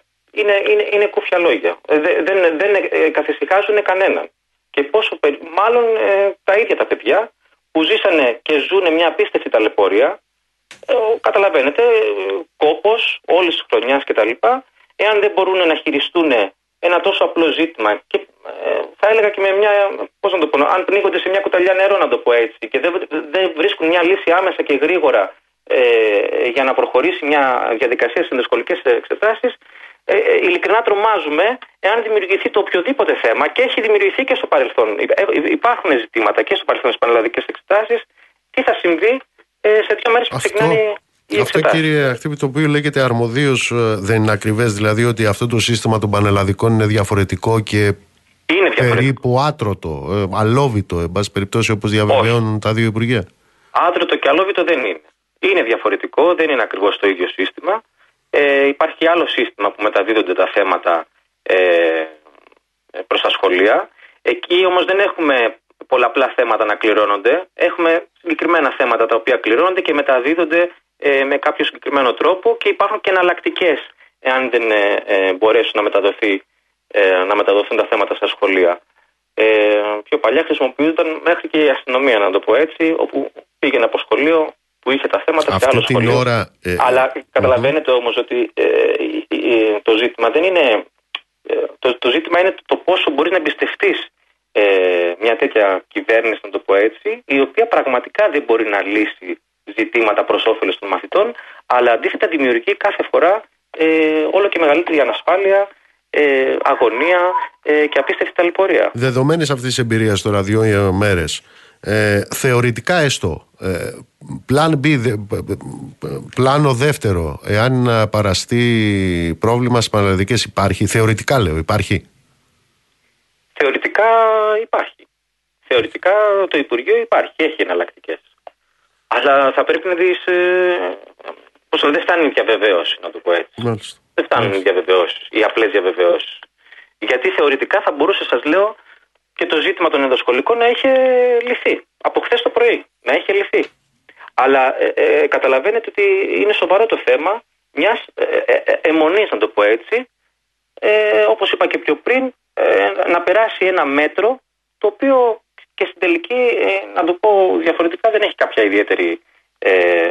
είναι σοβαρό για την πολιτική που ασκεί το Υπουργείο Παιδείας και η κυβέρνηση αυτή σε σχέση με τη μετατροπή του, όπως είπαμε, σε εξεταστικό κέντρο. Αλλά στην προκειμένη περίπτωση θα μπορούσε να έχει λυθεί ε, πολύ απλά αφήνοντας τους εκπαιδευτικούς και νομοθετώντας ενδεχομένως και ακόμα και τώρα δεν το κάνει το Υπουργείο. Δεν θα μπορούσε και τώρα, βλέποντας και αυτή την κατάσταση, ε, να έπαιρνε μια πρωτοβουλία και να πει ότι ξέρετε, ε, νομοθετώ ή τέλος πάντων αποφασίζω και ένα δεύτερο τρόπο αν δημιουργηθούν προβλήματα.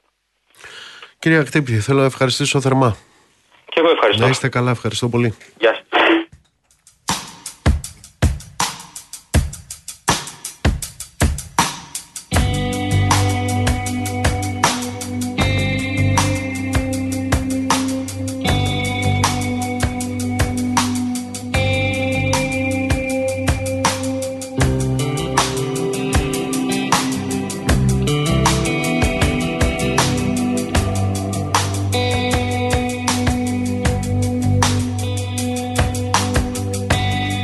Λοιπόν τα καταπληκτικά για δεύτερη μέρα σε ό,τι αφορά τις ενδοσχολικές εξετάσεις. Ε, επαναλαμβάνω τις ανακοινώσεις που έχουν βγάλει οι αρμόδιοι ότι ως τις 15 Ιουνίου λέει θα ολοκληρωθούν οι προαγωγικές για τους μαθητές της πρώτης και της δευτέρας ε, Λυκείου που δεν ολοκληρώθηκαν ε, σήμερα άρα αναμένεται το πότε θα πρέπει να είναι ένα αναμονή ε, μαθητές γονείς ε, για αυτές τις εξετάσεις που δεν, έδιναν, που δεν έγιναν και βεβαίως ε, έχουμε τις διαβεβαιώσεις για τις πανελλαδικές ότι θα πραγματοποιηθούν κανονικά και με απόλυτη ασφάλεια όπως λένε τα Υπουργεία Παιδείας και Ψηφιακής Διακυβέρνησης.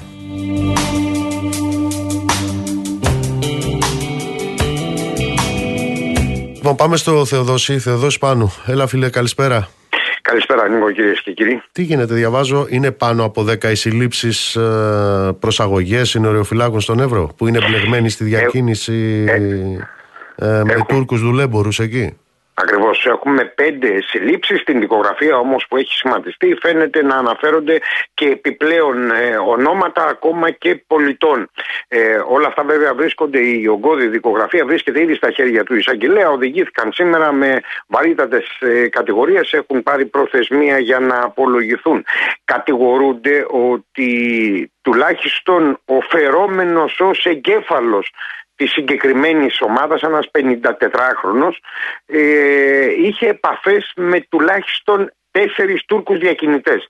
Τέσσερις Τούρκους διακινητές, τους οποίους φαίνεται και φέρεται να ενημέρωνε για φύλακτα ε, περάσματα στο, στην περιοχή του Εύρου, στο ποτάμι εκεί του Εύρου, πότε θα έχουν περιπολίες για να κάνουν βεβαίως τα στραβά μάτια, πότε θα βρίσκονται ε, σε υπηρεσία με τις θερμικές κάμερες για να τις βάζουν να κοιτάνε τη μία για να μπορούν να περνάνε. Ε, μέχρι στιγμής από τον Οκτώβρη που φαίνεται να λειτουργεί η συγκεκριμένη ομάδα μέχρι και τώρα να έχουν κάνει ε, περισσότερες από 12 εισόδους γκρουπ παράτυπων μεταναστών. Η έρευνα πρέπει να σας πω ότι ξεκίνησε πριν από μερικούς μήνες όταν στην Καβάλα αστυνομική σταμάτησαν ένα αυτοκίνητο στο οποίο επέβαιναν ε, τέσσερις μετανάστες που δεν είχαν όμως ε, χαρτιά. Όταν είδα ότι θα του συλλάβουν, ένας από τους μετανάστες τους είπε μια απορία ότι μα έχουμε πληρώσει έναν δικό σας και θα μας συλλάβετε. Έχουμε δώσει χρήματα. Ε, σε κατοίκον έρευνες βρέθηκαν ε, περισσότερα από 26.000 ευρώ, 2.000 δολάρια Ηνωμένων Πολιτειών, λίρες Αγγλίας, λίρες Τουρκίας. Μάλιστα. Ε, αυτή είναι αξιωματική, τι είναι αυτή; Είναι συνοριοφύλακες, συνοριοφύλακες είναι ε, αστυνομικοί βέβαια, με, ένα συγκεκριμένη, με μια συγκεκριμένη όμως ε, ειδικότητα, εξού και οι βαθμοί που έχουν, ε, ανθιπαστηνόμος, παστηνόμος και ούτω καθεξής. έκαναν υπηρεσία πρέπει να σας πω στο ε, συνοριοφυλάκιο του Διδημοτήχου, ένα πολύ σημαντικό συνοριοφυλάκιο ε, εκεί γιατί είναι πέρασμα, γίνεται δουλειά στο, στο συγκεκριμένο σημείο. Ε, η παραφωνία φαίνεται ότι ήταν όπως λένε άλλωστε και οι συνδικαλιστές ε, εκεί ε, των συνοριοφυλάκων η, η, η παρασπονδία είναι αυτή η πέντε, η παραφωνία της όντως καλής δουλειάς που γίνεται Πόσο στην Πόσο καιρό μπορεί να κρατάει αυτό εκεί; Πόσο καιρό μπορεί να αυτό κρατάει; Αυτό είχε ξεκινήσει, έχει διαπιστωθεί ότι ξεκίνησε από τον Οκτώβρη. Τώρα Μέχρι τον Οκτώβριο του 2002 έφτασε η έρευνα, μπορεί να είναι πιο πίσω. Αυτό βέβαια θα διαπιστωθεί και από την άρση του τραπεζικού απορρίτου διότι υπάρχουν συνομιλίες υποκλαπήσεις βέβαια από διαδικτυακές εφαρμογές επικοινωνίας όπου ένας από τους συλληφθέντες μιλά με Τούρκο δουλέμπορο, στον οποίο του λέει ότι δεν μπορώ να τα δακυλογήσω τα χρήματα, γιατί ε, εγώ είμαι αναγκασμένος να κάνω ποθενέσχες. Και επίσης πρέπει να φαίνεται ότι έχω πάρει δάνειο για να κυκλοφορώ με αυτό το αυτοκίνητο. Ε, μικρή παρένθεση. Κατά τη διάρκεια των παρακολουθήσεων από τους αστυνομικούς εσωτερικών υποθέσεων, διαπιστώσαμε ότι ο φερόμενος ως αρχηγός, ας τον ονομάσουμε έτσι, της συγκεκριμένης ομάδας διήγαγε ιδιαίτερα πολυτελή βίο. Θεοδόση, σε ευχαριστώ πολύ. Να είστε καλά, καλό βράδυ. Λοιπόν, ε, το μόνο που έχω να πω είναι ότι αυτά συμβαίνουν την ίδια ώρα που υπάρχει ένας ακροδεξιός οχετός, ο οποίος σκούζει βεβαίως. Κατά μεταναστών, σκούζει βεβαίως κατά των ε, αλληλέγγυων, σκούζει κατά των διασωστών, κατά ανθρωπιστικών οργανώσεων. Ε, αυτά συμβαίνουν λοιπόν αυτή την ώρα που αυτός ο ακροδεξιός οχετός ε, λειτουργεί. Και εδώ βέβαια ε, στο πλαίσιο της τάξης και του νόμου έχουμε κάποιους οι οποίοι φέρονται να θησαυρίζουν, να ληστεύουν και να κάνουν όλα αυτά τα υπέροχα για τα οποία μας μίλησε ο Θεοδόσης πριν από λίγο.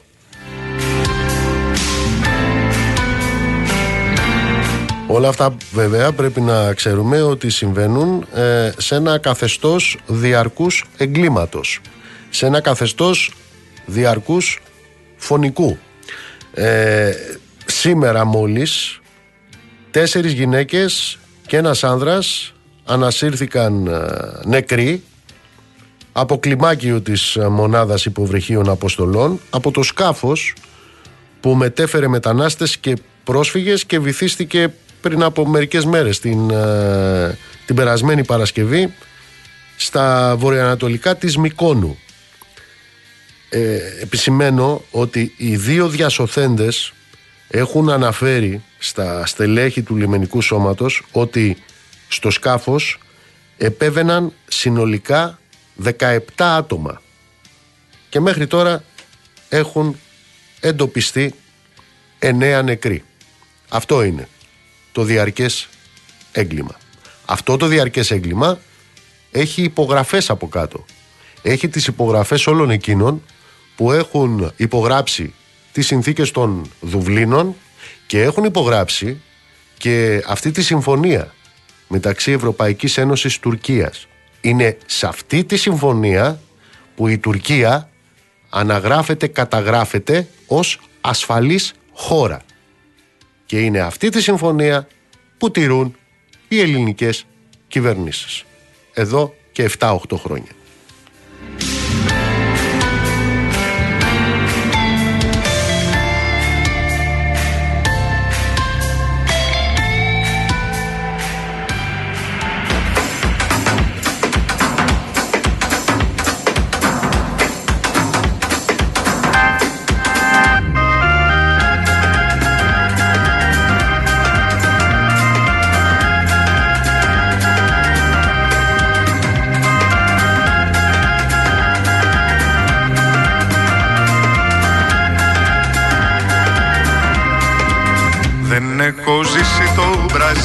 Το πατάρι του Λουμίδι Δεν έχω ζήσει το Ακροπόλ, το Μετροπόλιταν, το Πάρκ.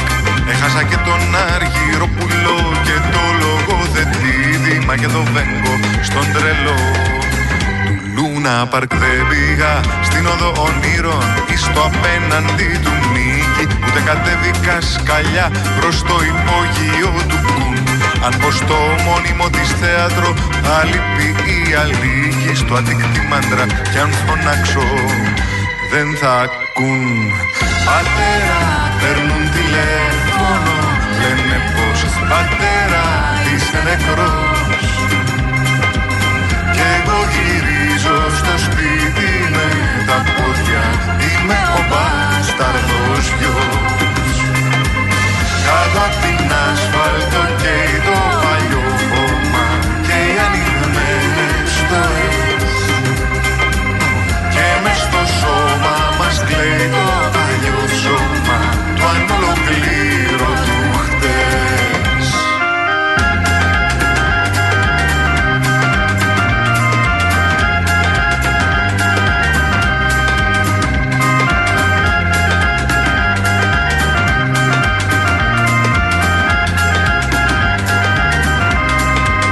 Δεν έριξα ούτε μια γαρδένια στο γρήγορη πυθικότσι Ούτε κινδύνεψε από πιάτο μου η δική μου σχολείου Όταν ο νιόνιος ήταν κυταρό, εγώ ήμουν στο καρότσι Δεν είχα το ζαμπέτα συνοδεία. του φίλιου την καλάς. Δεν θυμάται πια της επιταύρου μου τα ειδώνει Και το Αιγαίο μου είναι ανάξιο του αξιώνεστη Στη γουλιαγμένη όσο κι αν έψαξα Δεν βρήκα κύλα ειδώνει Στο άλσος Παγκρατίου κανείς δεν λέει να χτενιστεί. Πατέρα παίρνουν τηλέφωνο. Λένε πως πατέρα είσαι νεκρός Κι εγώ γυρίζω στο σπίτι με τα πόδια Είμαι ο μπάσταρδος γιος. Κάτω απ' την ασφάλτο και το παλιό χώμα Και οι ανοιγμένες στοές Και μες στο σώμα μου λέει το μικρό σώμα Του ακόμα γέννητου χτες Λοιπόν, είναι αλήθεια ότι μερικούς, ε, αναφέρομαι σε εσάς τους αριστερούς του Τρίτου Μνημονίου, έτσι. Αναφέρομαι σε εσάς τους αριστερούς του διαβολικά καλού Τραμπ. Ε, σας κάνω χάζι, πρέπει να σας πω. Ε, σας κάνω χάζι γιατί δεν φτάνει που είστε αυτού του είδους οι αριστεροί. Ξινόσαστε και στην κλίτσα του Τσοπάνη. Και τώρα ξινόσαστε και για το Μαρατζίδη. Για το Μαρατζίδη. Έτσι. Τον κύριο ιστορικό, δημοσκόπο, δεν ξέρω εγώ τι άλλο είναι, που φέρεται να είναι στο επιτελείο, λέει, του ΣΥΡΙΖΑ για να μας πει το αριστερόν αφήγημα του ΣΥΡΙΖΑ, ο Μαρατζίδης. Και έχετε τώρα, κάνετε την αποκοτιά και ερχόσαστε εδώ για να ξυστείτε στην κλίτσα του Τσοπάνη. Λοιπόν, ακούστε τώρα τον Τσοπάνη. Είστε αντικομουνιστής; Ναι, είμαι αντικομουνιστής. Συνέντευξη στην Καθημερινή. 14 Σεβδόμου 2014. Μαρατζίδης. Ωραία, με αυτό τον αριστερό θα πάτε να πείτε το αριστερό αφήγημα. Τώρα, προεκλογικά. Ξέρετε, υπάρχουν οι άχρηστοι ανίκανοι, αλλά υπάρχει και ένα χειρότερο είδος. Αυτοί που είναι ικανοί για όλα. Σε τι αναφέρομαι; Αναφέρομαι σε εκείνους που πήγαν το 2015 και πήγαν λουλούδια στην Κεσαριανή. Αλήθεια. Με αυτά τα λουλούδια τα ίδια θα υποδεχτούν και το Μαρατζίδι.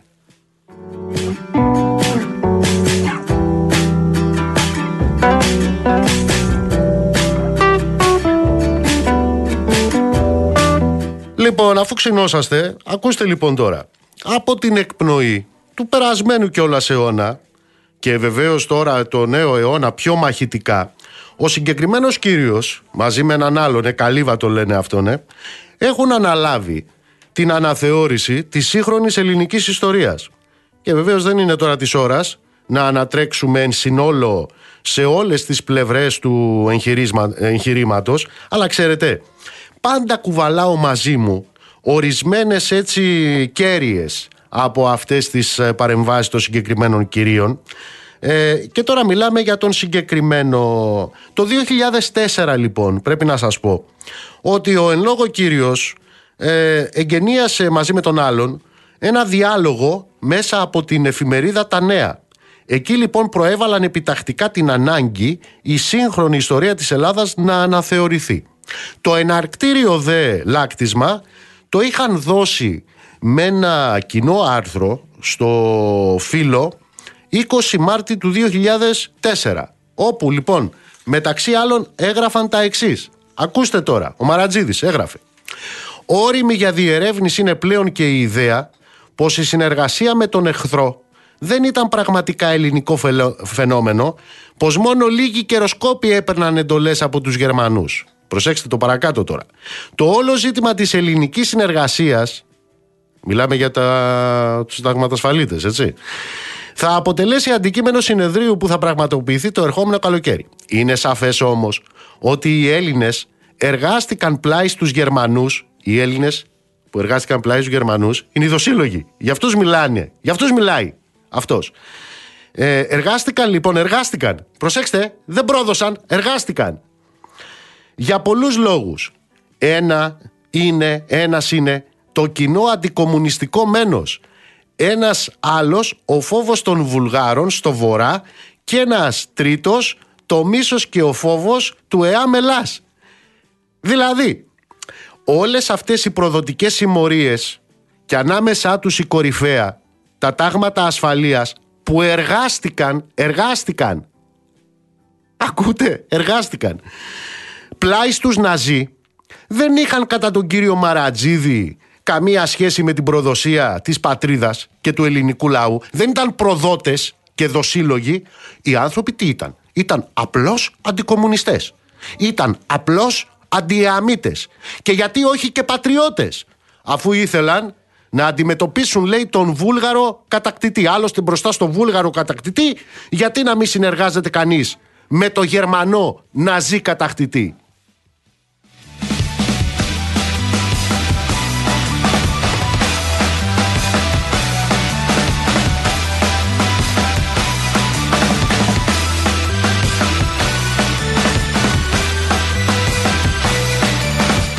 Αυτοί λοιπόν ε, προανήγγυλαν συνέδριο τότε. Στο συνέδριο, το συνέδριο λοιπόν που, που ανήγγυλαν αυτοί οι κύριοι έγινε και πρέπει να σας πω τα πρακτικά του κυκλοφορήσανε σε βιβλίο με τίτλο «Οι άλλοι καπεταναίοι». Τι ήταν οι άλλοι καπεταναίοι; Ε, ακούστε λοιπόν τώρα. Μας το λέει ο Μαρατζίδης στην εισαγωγή του βιβλίου. Ανάμεσα στους άλλους λοιπόν ήταν και αυτοί που ε, ξεκινώντας να δημιουργήσουν αντιστασιακές ομάδες οδηγήθηκαν μέσω της εμφύλιας σύγκρουσης του 43-44 σε σταδιακή συνεργασία με τους Γερμανούς σταδιακή συνεργασία με τους Γερμανούς αναγορεύοντας σε σημαντικότερο παράγοντα τον κίνδυνο κυριαρχίας του ΕΑΜ και του ΚΚΕ. Στο μεταπολεμικό πολιτικό σκηνικό. Με άλλα λόγια δηλαδή.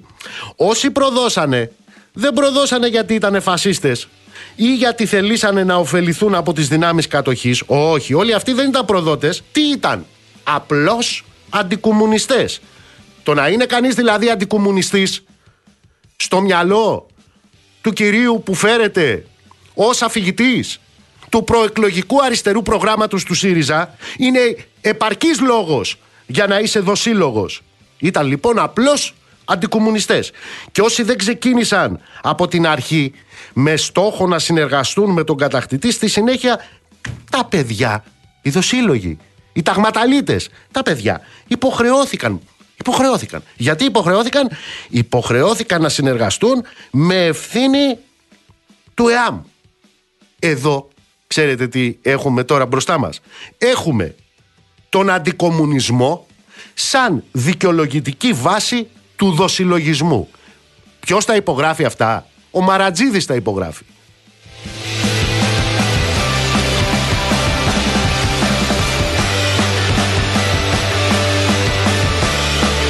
Αυτός λοιπόν τώρα ο κύριος ε, μαζί με τον άλλον, Καλύβας είπαμε αυτός έτσι, φτιάξανε μετά και ένα πόνημα ε, στο... Μιλάμε για αξιομνημόνευτη αντικειμενικότητα για να δώσουν απαντήσεις λέει στο γιατί της απήχησης του ΕΑΜ στον ελληνικό λαό. Μεταξύ άλλων λόγων λοιπόν όπως λένε πολλοί Έλληνες προσχώρησαν στο ΕΑΜ ανοίγουν εισαγωγικά γιατί απλούστατα δεν είχαν άλλη επιλογή καθώς το ΕΑΜ δεν δίσταζε να τιμωρήσει παραδειγματικά όσους παράκουαν τις εντολές του. Αυτά γράφουν. Αυτά γράφει ο Μαρατζίδης. Δεν ήταν δηλαδή ότι το ΕΑΜ μας έσωσε από την πείνα θα μας σώσει και από τη σκλαβιά όπως τραγουδούσε τότε ο ελληνικός λαός. Τι ήταν; Μα ήταν η τιμωρητική συμπεριφορά του ΕΑΜ να θέλει να κάνει τους Έλληνες με το ζόρι τι; Πατριώτες. Αυτή είναι η κατηγορία που απευθύνουν στο ΕΑΜ ότι ήθελε να κάνει τους Έλληνες πατριώτες με το ζόρι. Τέτοια άποψη έχει ο κύριος αυτός για τον πατριωτισμό του ελληνικού λαού. Και αφού λοιπόν δεν έκανε αντίσταση το ΕΑΜ, αλλά τι έκανε, ήταν τιμωρητικό, τότε ποιος έκανε; Ε, λοιπόν, τώρα ακούστε την απάντηση του Μαρατζίδη και του Αλουνού, η οποία είναι ε, σαφέστατη όσον αφορά την ψευδολογία, τη διαστρέβλωση και την καθεστοτική αγιαστούρα. Ανοίγουν εισαγωγικά. Η ύπαρξη της εξόριστης κυβέρνησης στη διάρκεια του πολέμου, γράφουν, έδωσε στη χώρα διπλωματική και θεσμική συνέχεια, καθιστώντας τη μέρος του συμμαχικού κόσμου και επιτρέποντάς της να σταθεί δίπλα στους νικητές. Μάλιστα, δηλαδή καταλάβατε, αγωνιστές οι άκαπνοι στο Κάιρο και τα παλατιανά απολυφάδια που την κοπάνισαν μαζί με το χρυσό της χώρας για τα Λονδίνα και οι κομμουνιστές τι που οργάνωσαν το ΕΑΜ και τον Ελλάς. Κατσαπιάδες. Ε, μόνο που αυτά τα λένε οι φασίστες. Δεν τα λένε αυτοί οι οποίοι αναλαμβάνουν να μεταλαμπαδεύσουν το αριστερό προεκλογικό αφήγημα του ΣΥΡΙΖΑ. Εν πάση περιπτώσει όμως, ε, σε αυτόν τον τόπο για το Μαρατζίδι το ΕΑΜ ρε παιδιά έκανε αντίσταση. Τι γνώμη έχει ο Μαρατζίδης και ο άλλος για αυτή την αντίσταση; Λοιπόν τώρα θα σας το διαβάσω αυτό το απόσπασμα αλλά πάρτε βαθιά ανάσα. Εντάξει; Ανοίγουν εισαγωγικά. Ένα κρίσιμο ερώτημα είναι αν η αντίσταση ωφέλησε ή έβλαψε τη χώρα. Ακούτε είναι ερώτημα αν η αντίσταση ωφέλησε ή έβλαψε τη χώρα. Συνέβαλε για παράδειγμα στην ήττα του άξονα στον βου παγκόσμιο πόλεμο. Ερωτηματικό. Γιατί πρέπει να υπάρχει και ερωτηματικό εδώ. Οι λίγες χιλιάδες γερμανικές απώλειες δεν αποτέλεσαν ουσιαστική προσφορά και με κανέναν τρόπο δεν ισοσκελίζουν ούτε καν πλησιάζουν σε απόσταση τις ελληνικές απώλειες. Ακούτε τι γράφει. Ακούτε τι γράφει οι ζημιές στις υποδομές της χώρας υπήρξαν τεράστιες και πολλές προκλήθηκαν από την ίδια την αντίσταση. Ποιος τα γράφει αυτά; Ο Μαρατζίδης. Και συνέχεια. Ιδιαίτερα η ένοπλη αντίσταση ενίσχυσε τη συνεργασία με τους κατακτητές αντί να την περιορίσει. Η αντίσταση τα έκανε αυτά. Η εθνική αντίσταση. Και ταυτίστηκε με έναν εμφύλιο πόλεμο που οδήγησε σε νέες μεταπολεμικές εμφυλιακές συγκρούσεις. Πραγματικά πρόκειται για θαύμα. Πρόκειται για αριστερό θαύμα αντίστοιχο του διαβολικού Τραμπ του διαβολικά καλού Τραμπ για τέτοιο θαύμα πρόκειται εδώ ο Γοργοπόταμος και το Κούρνοβο δεν ήταν αντίσταση. Τι ήταν για το Μαρατζίδη; Ήταν βλαπτικές πράξεις για τις υποδομές της χώρας. Ο Ελλάς δεν έπρεπε να καθυλώσει ως και 12 μεραρχίες να ζει στην Ελλάδα συμβάλλοντας στην αντιφασιστική νίκη. Ο Ελλάς δεν έπρεπε να έχει απελευθερώσει τα τρία τέταρτα της Ελλάδας πριν ακόμα φύγουν οι Ναζί. Το ΕΑΜ δεν έπρεπε να ματαιώσει με τις ηρωικές διαδηλώσεις την υποχρεωτική επιστράτευση των Ελλήνων στα Νταχάου, δεν έπρεπε να διασώζει Εβραίους, δεν έπρεπε να ακυρώνει την επέκταση της βουλγαρικής κατοχής, δεν έπρεπε να δίνει τη μάχη των συσιτίων ώστε να μην πεθάνουν κι άλλες εκατοντάδες χιλιάδες Έλληνες από την πείνα. Αυτά τα λέει ο Μαρατζίδης.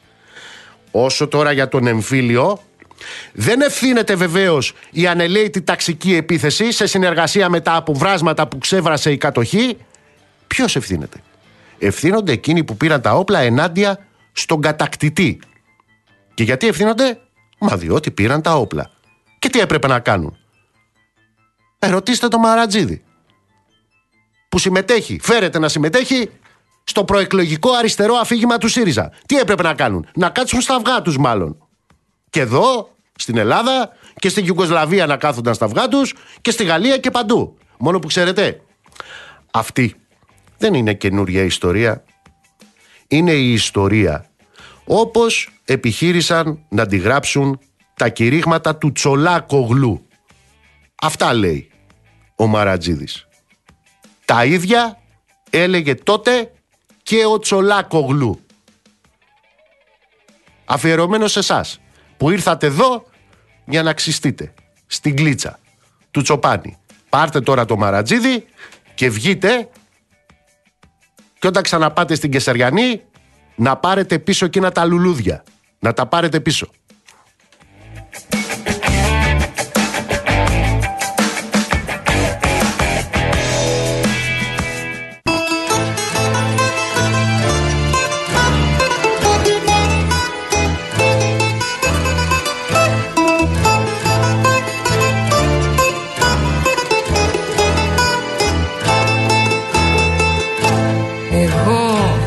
Τις ιδέες μου και εσείς με τα λεφτά σας. Νομίζω πως τα θέλετε μόνα ζυγαδικά σας. Δεν θέλω την κουβέντα σας ούτε τη γνωριμία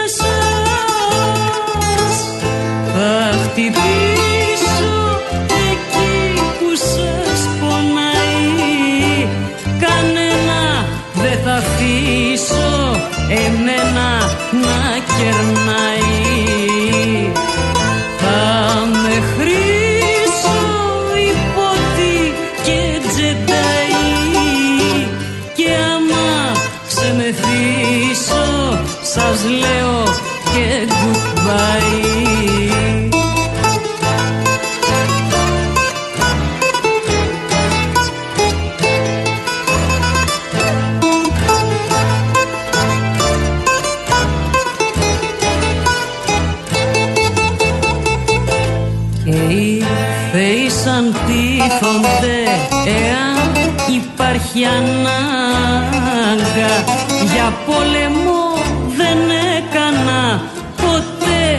ποτέ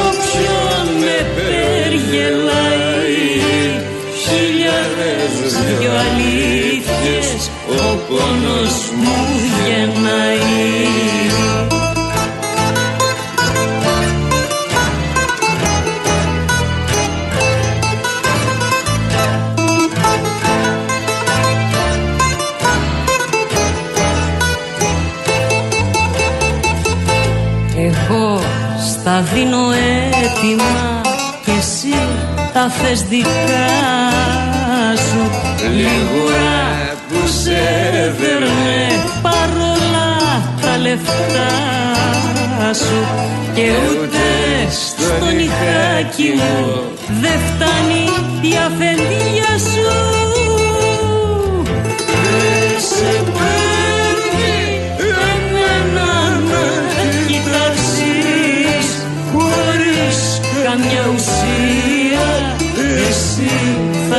τα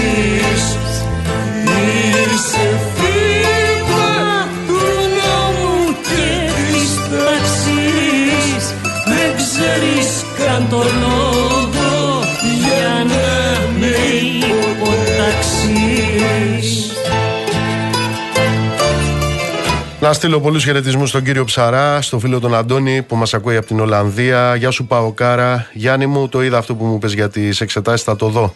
Καλησπέρα στην Τζίνα, Μισελ, να είσαι καλά. Γεια σου, Φόφη. Καλησπέρα στον Γιώργο που μας ακούει από την Ουτρέχτη. Καλησπέρα στον Κωνσταντίνο στην Κολιάτσου. Κρατάτε γερά, Κωνσταντίνε. Δεν ξέρεις Να σε καλά, Θανάση. Καλησπέρα στον Παναγιώτη, στον Άγγελο που μας ακούει από την Αγγλία, στον αγαπημένο μου το Γιάννη τον Αγγέλου. Αντέχεις, Γιάννη, αντέχεις; Ρε Νικηφόρε, εσύ που μου γράφεις τι καλό πράγμα που είναι η έμεση φόρη και πόσο δίκαιη και αποδοτική είναι, χάνεσαι ρε παιδάκι μου. Αν δεν μπορέσει ο Σκυλακάκης αυτή την περίοδο, θες υποψηφιότητα. Καλησπέρα στο Δημήτρη στη Γερμανία, καλησπέρα στα παιδιά πάνω στο βουνό, καλησπέρα στο Γιάννη στη Νέα Υόρκη. Λοιπόν, πάμε να δούμε τι γίνεται στον κόσμο. Τζένι Κρυθαρά, έλα Τζένι μου, καλησπέρα. Καλησπέρα. Πού Θα πάμε; πάμε στο Κόσοβο για αρχή, εκεί όπου όπως ανακοίνωσε ο Γενικός Γραμματέας του ΝΑΤΟ, ο Γιάννης Στόλτεμπεργκ, η συμμαχία στέλνει επιπλέον 700 στρατιώτες, οι οποίοι πρόκειται να αναπτυχθούν μία ημέρα αφότου 30 μέλη της δύναμής τους α, τραυματίστηκαν μαζί με 52 διαδηλωτές σε συγκρούσεις έξω από το δημαρχείο της πόλης Βέτσα. Να θυμίσουμε πως οι Σέρβοι έχουν κάνει μποϊκοτά στις δημοτικές εκλογές του Απριλίου, 23 του μήνα, στο Βόρειο Κόσοβο, με αποτέλεσμα να εκλεγούν Αλβανοί δήμαρχοι, ενώ η συμμετοχή δεν ξεπέρασε το 3,5%. Η νέα κρίση στο Κόσοβο ξέσπασε όταν την περασμένη Παρασκευή η αστυνομία επενέβη σε τέσσερις πόλεις στο βορρά για να διαλύσει συγκεντρώσεις Σερβόφωνων, οι οποίοι εμπόδιζαν αλβανόφωνους δημάρχους να αναλάβουν κα, ε, καθήκοντα και ο πρόεδρος Σερβίας, ο κύριος Βούτσιτς, έστειλε στρατεύματα στα σύνορα. Όμως και σήμερα είχαμε μία σειρά πρωτοβουλειών από μέρους του. Συναντήθηκε με πρεσβευτές του αποκαλούμενου Κουιντέτου των Ηνωμένων Πολιτειών, της Ιταλίας, της Γαλλίας, της Γερμανίας και της Βρετανίας ε, στο Βελιγράδι και βεβαίως μετά είχε συναντήσει με πρεσβευτές από τη Ρωσία και την Κίνα. Από ό,τι φαίνεται και τις τελευταίες ώρες από τηλεφαγραφήματα που έρχονται, είναι συνεχής η συγκρούση των διαδηλωτών με την αστυνομία. Δεν έχει καταλαγιάσει καθόλου η ένταση και μπορεί ακόμη και σε σημεία που δεν υπάρχουν συγκρούσεις να παραμένουν οι διαδηλωτές προκειμένου να μην καταφέρουν οι αλβανόφωνοι αξιωματούχοι να μπουν μέσα στα δημόσια κτίρια. Μάλιστα. Πού άλλου πάμε; Θα πάμε στο ρωσουκρανικό μέτωπο, καθώς είχαμε σήμερα το πρωί μία επίθεση με drones στη Μόσχα, α, την οποία ο εκπρόσωπος του Κρεμλίνου, ο Δημήτρης Πεσκόφ, χαρακτήρισε απάντηση του Κιέβου στα τελευταία χτυπήματα των Ρώσων στην Ουκρανία. Το Υπουργείο Άμυνας της Ρωσίας δήλωσε ότι η αεροπορική άμυνα της χώρας κατέριψε 8 drones. Το Κρεμλίνο δήλωσε επίσης ότι δεν υπάρχει καμία απειλή για τους πολίτες, ενώ και ο Βλαντιμίρ Πούτιν, θέλοντας να στείλει ένα μήνυμα, παρέμεινε στο Κρεμλίνο και δούλεψε από εκεί και σήμερα. Ε, σήμερα ο, πρόεδρος του Βολοντίμι- ο σύμβουλος του Πρόεδρου Βολοντίμιρ Ζελένσκι έκανε λόγο ότι το Κίεβο δεν έχει την ευθύνη αυτών των επιθέσεων, αναφερόμενος στη σημερινή αλλά και στην επίθεση που γίνει στην προεδρική κατοικία πριν από μερικές εβδομάδες. Ωστόσο, όπως είπε, το Κίεβο χαίρεται πολύ να βλέπει τέτοιες επιθέσεις στη Μόσχα και προέβλεψε αύξηση των επιθέσεων αυτών. Τζένι μου, σε ευχαριστώ πολύ. Καλή συνέχεια. Λοιπόν, κάπου εδώ ήρθε η ώρα να σας αποχαιρετήσουμε. Να είστε όλοι και όλες α, καλά, ψυχή βαθιά. Το ραντεβού μας είναι αύριο στις 7 το απόγευμα.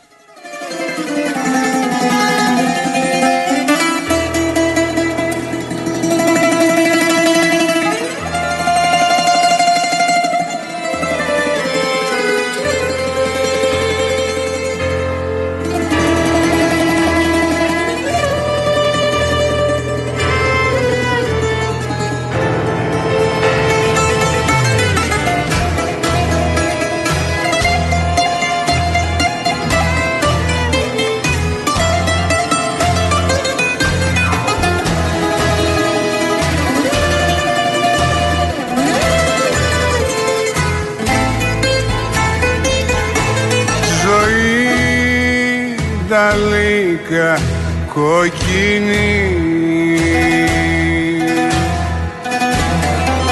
Στις εθνικές, στις εθνικές του κόσμου τους στέλνου τα τραγούδια μπετζίνα το φτωχόν Αγάπη θεοσκότεινη πολλά ουίσκια εντός μου ακούνε τα ζεϊμπέκικα σαν το πατερί μου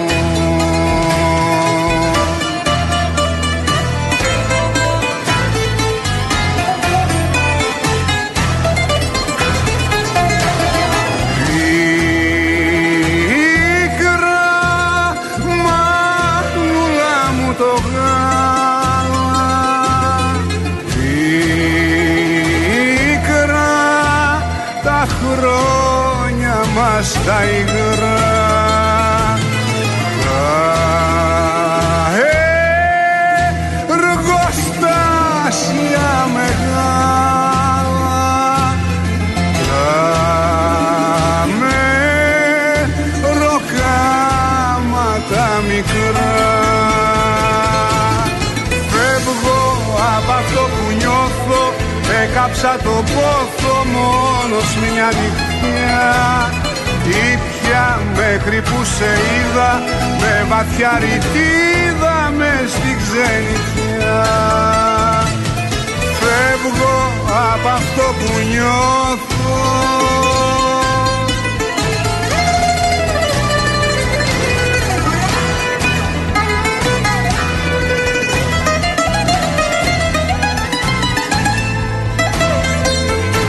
Βαριά τα χρόνια σιδέρα. Και τζουφιαλά και τζουφιαλά μαρίνα χοντόντα απ' την καρδίνα χιλιόμετρα φασόν. Αγάπη θεοσκότεινη Θεσσαλονίκη Αθήνα Αγάπησε με σήμερα και στη διαπάσον